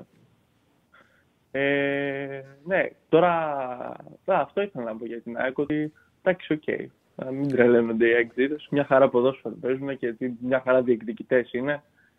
Ε, ναι, τώρα για τον Παναθηναϊκό, επειδή το έβλεπα το ματς χθες, πραγματικά έβλεπα το μάτς και ανυπομονούσα για την εκπομπή σήμερα. Αυτή είναι η αλήθεια. Ανυπομονούσα, περίμενα να δω. Και αυτό που ήθελα να πω και νομίζω ότι δεν υπόθηκε. Σε, ότι... σε ικανοποίησα, ρε παιδί μου, ήμουν εντάξει στο προσδοκιών σου. Ναι, διάβασα και το κείμενο, το κείμενο που ανέβασε στο, στο site πριν την εκπομπή. Να σου πω την αλήθεια, εγώ πιστεύω ότι μπορούσα να πω ό,τι είπες πριν τα δω να τα γράφεις τόσες φορές που έχουν γίνει αυτά. Ε, ε, ναι, αυτό που ήθελα να πω που δεν το είπε ποτέ κανένας νομίζω είναι ότι το, το λάθος του Μπρινιόλ είναι τεράστιο, έτσι δεν το συζητάμε. Ναι, Αλλά γιατί βρίσκεται, δεν θυμάμαι ποιο, ο Βαλένθια είναι, δεν θυμάμαι ποιος mm-hmm. παίχτη είναι το ατρομή του. Γιατί βρίσκεται στο πέναλτι χωρίς να έχει αντίπαλο, όχι στο ένα μέτρο, στα τρία μέτρα; Ολομόναχο στο πέναλτι. Δηλαδή και στην αιστεία να ήταν ο Μπρινιόλη. Αν έκανε κοντρόλ. Για, το, για τον γκολ ήταν ο, ο Έντερ Γκονζάλες. Ο Έντερ Γκονζάλες Ο Έντερ Γκονζάλες. Ο Έντερ. Όχι ο Βαλένσια, ο Έντερ. Και να μην έβγαινε ο Μπρινιόλη. Και στο τέρμα να ήταν, αν έκανε κοντρόλ εκεί πέρα ο Έντερ, θα εκτελούσε πέναλτι. Τόσο μακριά που ήταν η άμυνα του Παναθηναϊκού. Ναι, ότι έχεις πολύ δίκιο. Ήρθα από, πίσω, ήρθα από πίσω, αμαρκάριστο εντελώς ε, βέβαια, έτσι όπως έκανε την κεφαλιά πάνω του θα πήγαινε. Ο Μπρινιόλη ήταν σαν να μην τον είδε, σαν να μην κατανόησε ότι υπάρχει παίκτης και έκανε αριστερά. Άδειασε το τέρμα του. Εντάξει. Ήταν ε, ακραίο λάθος. Δεν τον πήρε κανένας, ναι, έχεις δίκιο. Ότι αν δεν έβγαινε και έκανε καλό κοντρόλ, γιατί κοντρόλ πήγε να κάνει και δεν του βγήκε. Έτσι κατάλαβα εγώ. Και του βγήκε σε τελείωμα επειδή είχε φύγει ο Μπρινιόλη. Θα έκανε κοντρόλ και θα σούταρε από το πέναλτι σαν να βαράει πέναλτι ολομόναχος. Ε, ναι, γενικά πολύ. Αλλά είναι αυτό που λέμε για τον Παναθηναϊκό ότι ήταν soft, ήταν φλίαρος, πολύ. Ναι, δηλαδή ήταν όντως απογοητευτικό. Ε, είναι σε διάρκεια, δεν είναι μεμονωμένο το παιχνίδι, είναι σε διάρκεια. Γιατί το ξαναλέω, δεν έβαλε δύο γκολ από δημιουργία ο Παναθηναϊκός και ε, να πει κανείς ότι φταίει για τον Πρινιόλη. Παρουσίασε τα ίδια προβλήματα τα οποία παρουσιάζει συνέχεια. Σκόραρε με δύο πέναλτι και από εκεί και πέρα εντάξει. Φταίει ο φύλακα πάρα πολύ, χάρη στα γκολ. Ναι, ναι. Αλλά εγώ πιστεύω ότι είναι και πρόβλημα το ότι προηγήθηκε και έχασε. Δηλαδή, όταν είσαι ο Παναθηναϊκός και ο κάθε Παναθηναϊκός, είτε η ΑΕΚ είτε ο Ολυμπιακός, το ΠΑΟΚ, και παίζεις με μια ομάδα η οποία είναι πολύ κατώτερη σου, χωρίς να θέλω να υποτιμήσω τώρα κανένα, ε, και κακός να είσαι όταν προηγείσαι, ε, μετά είναι, είναι πρόβλημα να τρως τρία γκολ. Ε, βέβαια. Δηλαδή, τουλάχιστον πρέπει να το εκμεταλλεύεσαι αυτό το ότι παρόλο που είσαι κακός, προηγείσαι. Σε ευχαριστώ πολύ, φίλε μου. Σε ευχαριστώ πάρα πολύ. Να είσαι καλά. Ήθελα κι άλλα να πω, αλλά τώρα. Έλα, έλα, πε, πες, μη σε κοβάτε, πες αυτό. Πες κάτι ακόμα. Ε, ναι. Τώρα τι θα Ξεχάστηκα τώρα με αυτό και με αυτό. Ε, ε, α, για τον, για τον Ολυμπιακό σήμερα. Σε καταλαβαίνω, σε καταλαβαίνω. Να σου πω την αλήθεια, σε καταλαβαίνω. Γιατί εμένα η γυναίκα μου δεν σταματάει να μιλάει. Και πάρα πολλές φορές στις συζητήσεις σκέφτομαι κάτι να πω. Πάω να το πω, δεν βάζει τελεία για να μιλήσω. Και μετά, όταν θέλω να το πω, ξεχνάω τι έχω να πω. Οπότε καταλαβαίνω ότι αυτό που σου έκανα σε κόλλησα. Μην σε ανησυχεί. Σε αντιλαμβάνομαι. Πάρ το χρόνο σου και πες αυτό που θες να πεις με ηρεμία. Καλά, ναι, όχι. Ε, για μπάλα μπορούμε να μιλάμε ε. ώρες ατελείωτες. Δεν υπάρχει τέτοιο. Ε, ήθελα να πω ότι για τον Ολυμπιακό ότι σήμερα με Ντό Μπιανκόνε δεν ξέρω, μου φαίνεται πολύ ε, βέβαια λείπει και ο Άλεξ του Πανσεραϊκού θα, θα έχει πρόβλημα εγώ πιστεύω. Δηλαδή ένα, εγώ σε ένα free bet που πήραμε το έπαιξα goal goal να σου πω την αλήθεια. Ε, να πω την αλήθεια το αμυντικό δίδυμο Ντόι Μπιανκόνε είναι για goal goal και απέναντι σε μια ομάδα όπως ο Πανσεραϊκός όπου απειλεί. Από εκεί και πέρα είναι σημαντική απουσία ο Άλεξιτ, είναι πάρα πολύ σημαντική απουσία γιατί αυτός είναι Ναι, ναι. η κύρια πηγή κινδύνων για τους αντίπαλους. Το goal goal είναι σε καλέ αποδόσει στο B365 που το βλέπω, είναι στο 2-10 για όποιον θεωρεί ότι ο Ολυμπιακός θα χρειαστεί πάνω από δύο γκολ αν θέλει να κερδίσει στις ε, Σέρες. Ναι. Εντάξει, Τσάρλι. Αυτά. Σε ευχαριστώ πάρα Έχουμε πολύ, φίλε μου. Να είσαι καλές καλά. Να είσαι καλά. μέρες. Κάντε like. Γεια, καλή συνέχεια. Για, για κλείσαμε, κλείσαμε. 2,5-4,5 ήμασταν- τε- 2,5-4,5 2,5-4,5 ήμασταν σήμερα. Ξαναλέω το πρόγραμμα της εβδομάδας γιατί λόγω της εμβόλυμης αλλάζει για Τετάρτη και Πέμπτη. Αύριο θα είμαστε μαζί στις 5 η ώρα. Θα βγάλουμε και την καλύτερη ομάδα, την καλύτερη δεκάδα της αγωνιστικής με τα βραβεία της αγωνιστικής όπως κάνουμε κάθε Τρίτη. Κανονικά στην ώρα μας στις 5. Τετάρτη, επαναλαμβάνω, μην το ξεχάσουμε. 2,5 μην το ξεχάσετε. Εγώ δεν μπορώ να το ξεχάσω, γιατί θα γίνει εκπομπή. μην το ξεχάσετε. 2,5 με 4,5 την Τετάρτη. Την Πέμπτη, 2,5 με 4,5. Παρασκευή είναι η τελευταία εκπομπή για το 2023. Τελευταία εκπομπή θα δώσουμε το PlayStation 5. Ε, και από εκεί και πέρα μετά θα επιστρέψουμε με τη νέα χρονιά 4 Ιανουαρίου. Θα είναι η επόμενη εκπομπή. Θα έχουμε ένα μικρό, μια μικρή άδεια. Ε, για να κάνουμε τις γιορτές μας και να περάσουμε ωραία. Λοιπόν, αυτή τη εβδομάδα όμως το πρόγραμμα είναι όπως σας είπα, Τετάρτη και Πέμπτη έχουμε 2,5 ώρα εκπομπή. Τρίτη και Παρασκευή κανονικά στις, στην ώρα μας στις 5. Λοιπόν, το παρολί που έδωσα και στο Bet Home που πιστεύω ότι πρέπει να έρθει. Δύο ομάδες, ΑΕΚ και Χιρόνα, πρέπει να επιστρέψουν στην κορυφή. Με over 1,5 το διπλό της ΑΕΚ στο Αγρίνιο πάει στο 1,47. Με over 1,5 το Άσο Χιρόνα είναι στο 1,80 κάτι. Τώρα από εκεί και πέρα. Για να ψάξουμε και περισσότερε μεγαλύτερες τιμές, γιατί έχει και λίγα παιχνίδια σήμερα. Είναι καλό το Πανσεραϊκός Ολυμπιακός στο goal goal. Συμφωνώ. Ε, Επίσης, είναι πάνω από 3 στο 3,30 το να, κερδί, να συνεχίσει η Χιρόνα αυτό που κάνει να κερδίσει δεχόμενη γκολ. Με την Αλαβέζ. Όποιος θέλει να ρισκάρει, είναι πάνω από 3. Να δω πόσο είναι αυτή τη στιγμή το να κερδίσει η Χιρόνα και να δεχτεί ένα γκολ. Στον B365 το Άσος και ναι. Είναι στο 3,25. Το, δηλαδή αυτό το οποίο συνηθίζει να κάνει, να κερδίζει βάζοντας πάνω από ένα γκολ, το έκανε συνο- ε, στα τελευταία παιχνίδια και με Νοσασούνα εκτός με ανατροπή και Σιράγιο εκτός με ανατροπή. Με τη Βαλένθια με ανατροπή εντός έδρας έκανε το ίδιο. Τα περισσότερες νίκες χειρόνα έχουν και γκολ και δίνει πολύ καλή απόδοση. Λοιπόν, τι πιστεύετε πω στέει για την κακή κατάσταση του Μπρινιόλη; Είναι συντεφορμέ 46%. Η διαχείριση του Γιώργανου 27%, το κάνει επίτηδες 25%. Με 1400 ψήφισαν. Για ακόμα μια φορά, για ακόμα μια φορά, αποδείχτηκε ότι η πλειοψηφία των ανθρώπων έχει τα μυαλά, τα μυαλά της στο κεφάλι της. Αυτό που βλέπουμε συνέχεια έξω που κυριαρχεί στα social media τι είναι; Το κάνει επίτηδες. Συμφώνησε με την ΑΕΚ, συμφώνησε με τον Ολυμπιακό, συμφώνησε με τα Εμμυράτα, τα τρώει επίτηδες. Αυτό μας βομβαδίζει. Η πραγματικότητα είναι όμως αυτοί που έχουν μια ηλίθια ιδέα στο μυαλό τους, έχουν την ανάγκη να επικοινωνήσουν και θεωρούμε πάντα ότι είναι περισσότεροι από αυτοί που είναι. Αυτό αποδεικνύεται για ακόμα μια φορά. Η ακραία άποψη παίρνει το μικρότερο ποσοστό. Λοιπόν, σας ευχαριστώ πάρα πολύ για την εκπομπή. Θα είμαστε μαζί αύριο ξανά, στην ώρα μας αύριο, στις 5 η ώρα. Καλή συνέχεια. Να έχετε 8 η ώρα ο ραγκάτσι, μην το ξεχνάτε. 8 η ώρα είναι σήμερα ο ραγκάτσι.